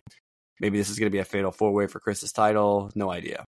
Um, but uh, that's the big big takeaway here is that Statlander is still uh, saving people like Willow, even though I think I think the amount that she puts herself on the line for other people maybe is going to be what costs her this title. Um, and that could be a cool story potentially. It's definitely different than what Cassidy did, at least if they want to try and do that. So, um, excuse me. We had Daddy Magic, Cool Hand, and Jake Hager backstage. Uh, Jake Hager's having a bad case of bad hat fever, so he had to exit the promo, promo almost immediately. Um, and then uh, we got some decent stuff here from Daddy Magic and uh, Cool Hand, and then uh, more Ruby stuff. So, and Saraya comes in and is pissed about everything, and now Ruby is being forced to stay with Anna. So I guess is Anna like a new? Is Anna part of the Outcast at this point? I guess technically, like I it's the vibe I'm getting that they're kind of going with. I mean, I'm fine with that. She could fit into that group just fine. I just, you know, and maybe if they're gonna boot Ruby and have them run as a tag, Saraya and Anna, that could work probably. I'm sure Anna could benefit from being with a veteran like Saraya, you know. Um, Definitely. So uh, that's not a bad idea, honestly. And if they want to keep all three of them together as a group, that's probably not a bad idea either. Um, so we had our swerve response, basically saying, "Yeah, I can step up. I could be nasty. I'm just like you. I was Killshot. You know, like I can do that shit when it matters. You know." And I'm like, "Yeah, he totally can. Just watch Dante Fox. I glazed this match. Go watch Dante Fox versus him. Hell of War. It was insane. All right. Um, Wardlow took on Willie Mack, and uh, I gotta say, every time they do this match between Wardlow and Willie Mack, I think they're finally gonna fucking pull the trigger, Charlie, and they never fucking do. The match these Nope. two could have would be fucking insane, and they just don't believe in Willie Mack, and I don't understand why. He literally power banned Willie out of his fucking trunks. I mean, literally. So sick, yeah. No, I, Willie is one of those guys where I feel like if they wanted to, they could, and he could be a fucking. Be Sign him. talk about. Triple H, sign him. No, say fucked up. Say fuck AEW. Do what you did with Jade Cargill and other people. When that guy's contract comes up, sign Willie Mack. Do it because they're not going to do anything with him in AEW. So you might as well. And you could be a star. That guy, put that guy in NXT right now. He's a fucking megastar. Yeah, Anyway, Kenny Omega took on uh, Ethan Page. Um. Oh, by the way, something I noted from that Wardlow match: Wardlow was the last guy to beat MJF. Pretty fucking cool. That's That's pretty nuts. damn. Okay. Damn. Yeah, I mean, he, he drew with Adam, so yeah. Anyway, um, that's true. Kenny Omega took on Ethan Page. Some Canada, some more Canadian violence here, bud. Uh, Tony Nese was watching on. I don't think that was necessary at all, to be honest with you. I know he technically involved himself in this match by hurting him right before he was having it, but I don't. I didn't need to see Tony Nese here. I'll be completely. I know he's feuding with him going into the pay per view, and it's this week, but I For some continuity, I, I I'm okay Ah, with it. Whatever. I, I didn't Yeah. need it. I didn't need it here. Whatever. Um, he did a really nice cutter out of nowhere uh, on Kenny at one point after he'd been thrown out of the ring at one point. That suplex over the top rope spot just looks not fun, but it looks awesome on TV when they just randomly happens. Like it's not randomly happening when they set that spot up. Uh, the craziest one I think I've ever seen was the one that uh, Da- I think it was Dax and Jay Briscoe hit on uh, their in their fucking dog collar match. You remember that one? That one was fucking insane. Yeah. Um. Anyway, um, this was as good as you'd think it would be. Basically, it was a really, really good match. Kenny can pretty much deliver with anybody on the planet, uh, including a fucking sex doll. So you know, um, not even a joke. You know what I mean? Like, there there was a V trigger in this match that just I audibly fucking screeched.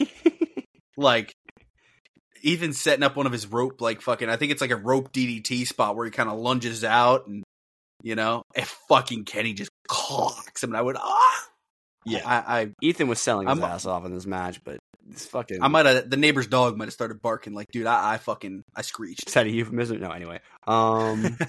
No, but I mean, yeah, Ethan Page, Kenny Omega. It's in Canada. It's a big time match. Ethan Page Whoa. delivers. You know he's going to, and then uh, you know he doesn't pick up the win, but uh, you know Kenny's kind of in fucking limbo right now because his tag team partner is obviously not available. Um, so great stuff. Uh, no, I mean Kenny should be wrestling more. Honestly, if they're gonna have Kenny just random re- wrestle random, give him some more singles matches. Kenny wrestling singles matches is good for AEW television. Honestly, so throw him on a collision or something. I don't know. I mean, fucking great. Throw him on another collision.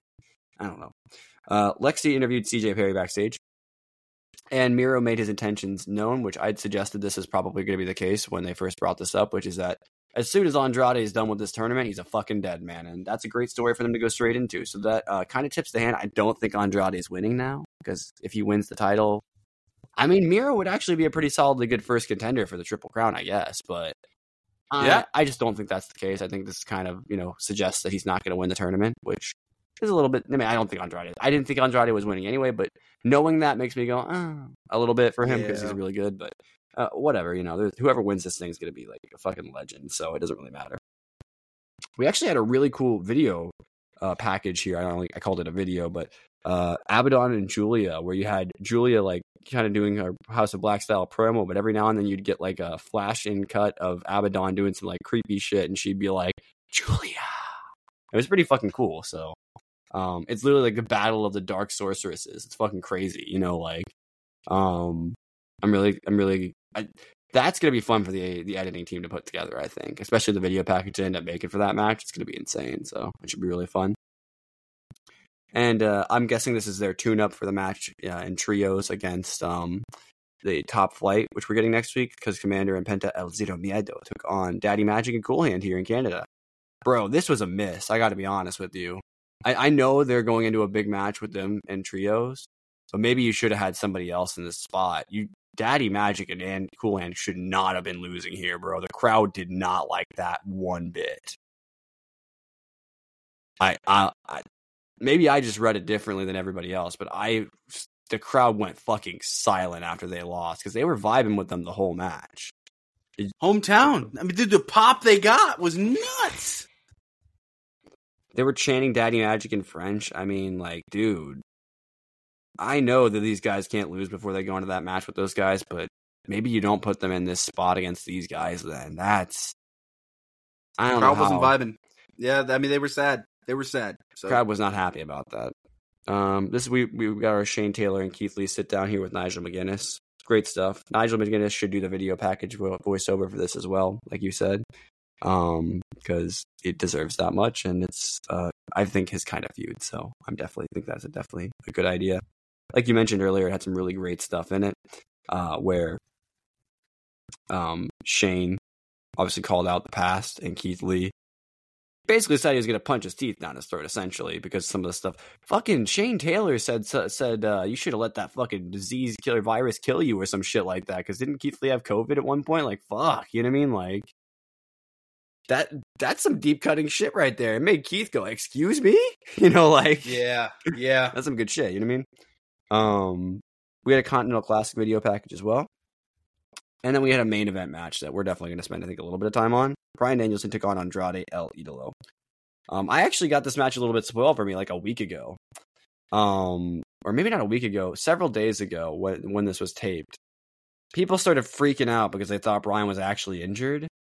And so I started to look into it because, you know, I have to, because if he was actually hurt, that would be news, you know what I mean? Yeah. And of course, it was just a fucking angle. And Yep. so going into this match, I had fucking no idea, or I already knew what was going to happen, basically. So it kind of, as much as I vibed with the three matches he had this week, I knew exactly the story they were telling, and that was fine. You can know that in wrestling, but it did take a little bit of the gas out of this match for me. I won't even lie, you know, um, because I knew where it was going. Um, so I'm, I actually am really glad that Andrade picked up the win here because obviously Bryan has a lot of momentum in this tournament at this point. So he probably did need to be slowed down at some point for the late, you know, so he doesn't just beat everybody, you know. Um, so there was um, Andrade wrestling a little bit of a heelish style here, and obviously they had the smooth, you know, chain wrestling start because Andrade is a part of that group of people that have those really good. And this run that he's been on of matches that got him into this tournament is like where I've started to notice this a lot more. Uh, if you need proof of that, go back. I believe he had a match with Jay White where they had an opening sequence that was one of the best chain wrestling sequences from not Bryan Danielson that I've ever seen. You know what I mean? Like, um, so that should tell you a lot right there if you know anything about Bryan. Um, and they also had to they wrestled at a fucking tiring pace, bro. Andrade was going full speed, and so was Bryan. It's gotta be so fucking tiring to wrestle against Bryan Danielson, dude. Dude just never stops, like. Oh, and he was just viciously attacking that orbital bone, which, by the way, I, we forgot to mention this. Uh, Daniel Garcia was also doing that, so that was part of the setup in the middle section. It was that it was weakened going into this match. Um, Andrade then ripped off at one point the uh, the eye patch, and uh, God damn, Bryan's right. I understand why he was wearing the eye patch. That motherfucker's side of his face right now looks pretty fucked, you know. Um, Yeah. and uh, uh, it did start to look like it was swelling up a little bit. So I don't know what that means. I don't know if he just needed to leave the thing on, and that's why it started doing that. Maybe I have no idea what the deal is there, but whatever the case, dude looked fucked up at the end. I'll tell you that much. Um, but my understanding is that this is an angle. Uh, so unless something else comes out and they're like, nope, Bryan's hurt again, I, I'm pretty sure this is an angle. I am a little concerned because he's going to have to wrestle this week, right? So how's that going to work? Are they going to play it like he was just, you know, left laying at the end of the match and he's fine? Because they need to address it. And I don't think they can pull him out of the tournament. So I don't really know what the plan is, but again, I'm interested to see where it goes. Let me know your thoughts on this match, Charlie. thought the match was a hell of a lot of fun. These are two guys that I've I've always just been. I, I I just I love them so much as workers in the ring, you know. So I was very excited to see that they did indeed deliver, and I believe I saw what you were talking about this week. Um, thankfully, I didn't know the result of what happened. I just saw like images of Danielson getting taped up or something like that. So I was thinking, uh, yeah, in my know. head, injury angle implies you lost the match. You know, unless yeah, they. I mean, you could do yeah, it the other way, but definitely. in my head, that just is what I would. That's the logic. No, but it makes sense for Andrade to get this win. Now they're both tied at six points, so yeah, really good stuff there. And the Blue um, League's looking a lot tighter than the Gold League. Like you got two people in the Gold League with nine points right now, but the Blue League is, for all intents and purposes, still pretty open. Yeah, it is. It is. So, yeah, really good stuff here today, and uh, I thought we ended. Uh, I thought we ended our wrestling week on a on a high note here with uh, Collision. So, yeah. That being said, if you guys stuck around for this entire show, thank you very much. Um, I, I wonder, you guys people have been kind of vibing with the Wednesday uploads. It looks like so we're uploading this Wednesday, um, early afternoon, late morning, wherever it is for you. And uh, you know, if you're listening to this and AEW is about to start in like the next hour or whatever, I uh, hope it's a good show tonight. Winter is coming; it's probably going to be a blast. So winter is coming.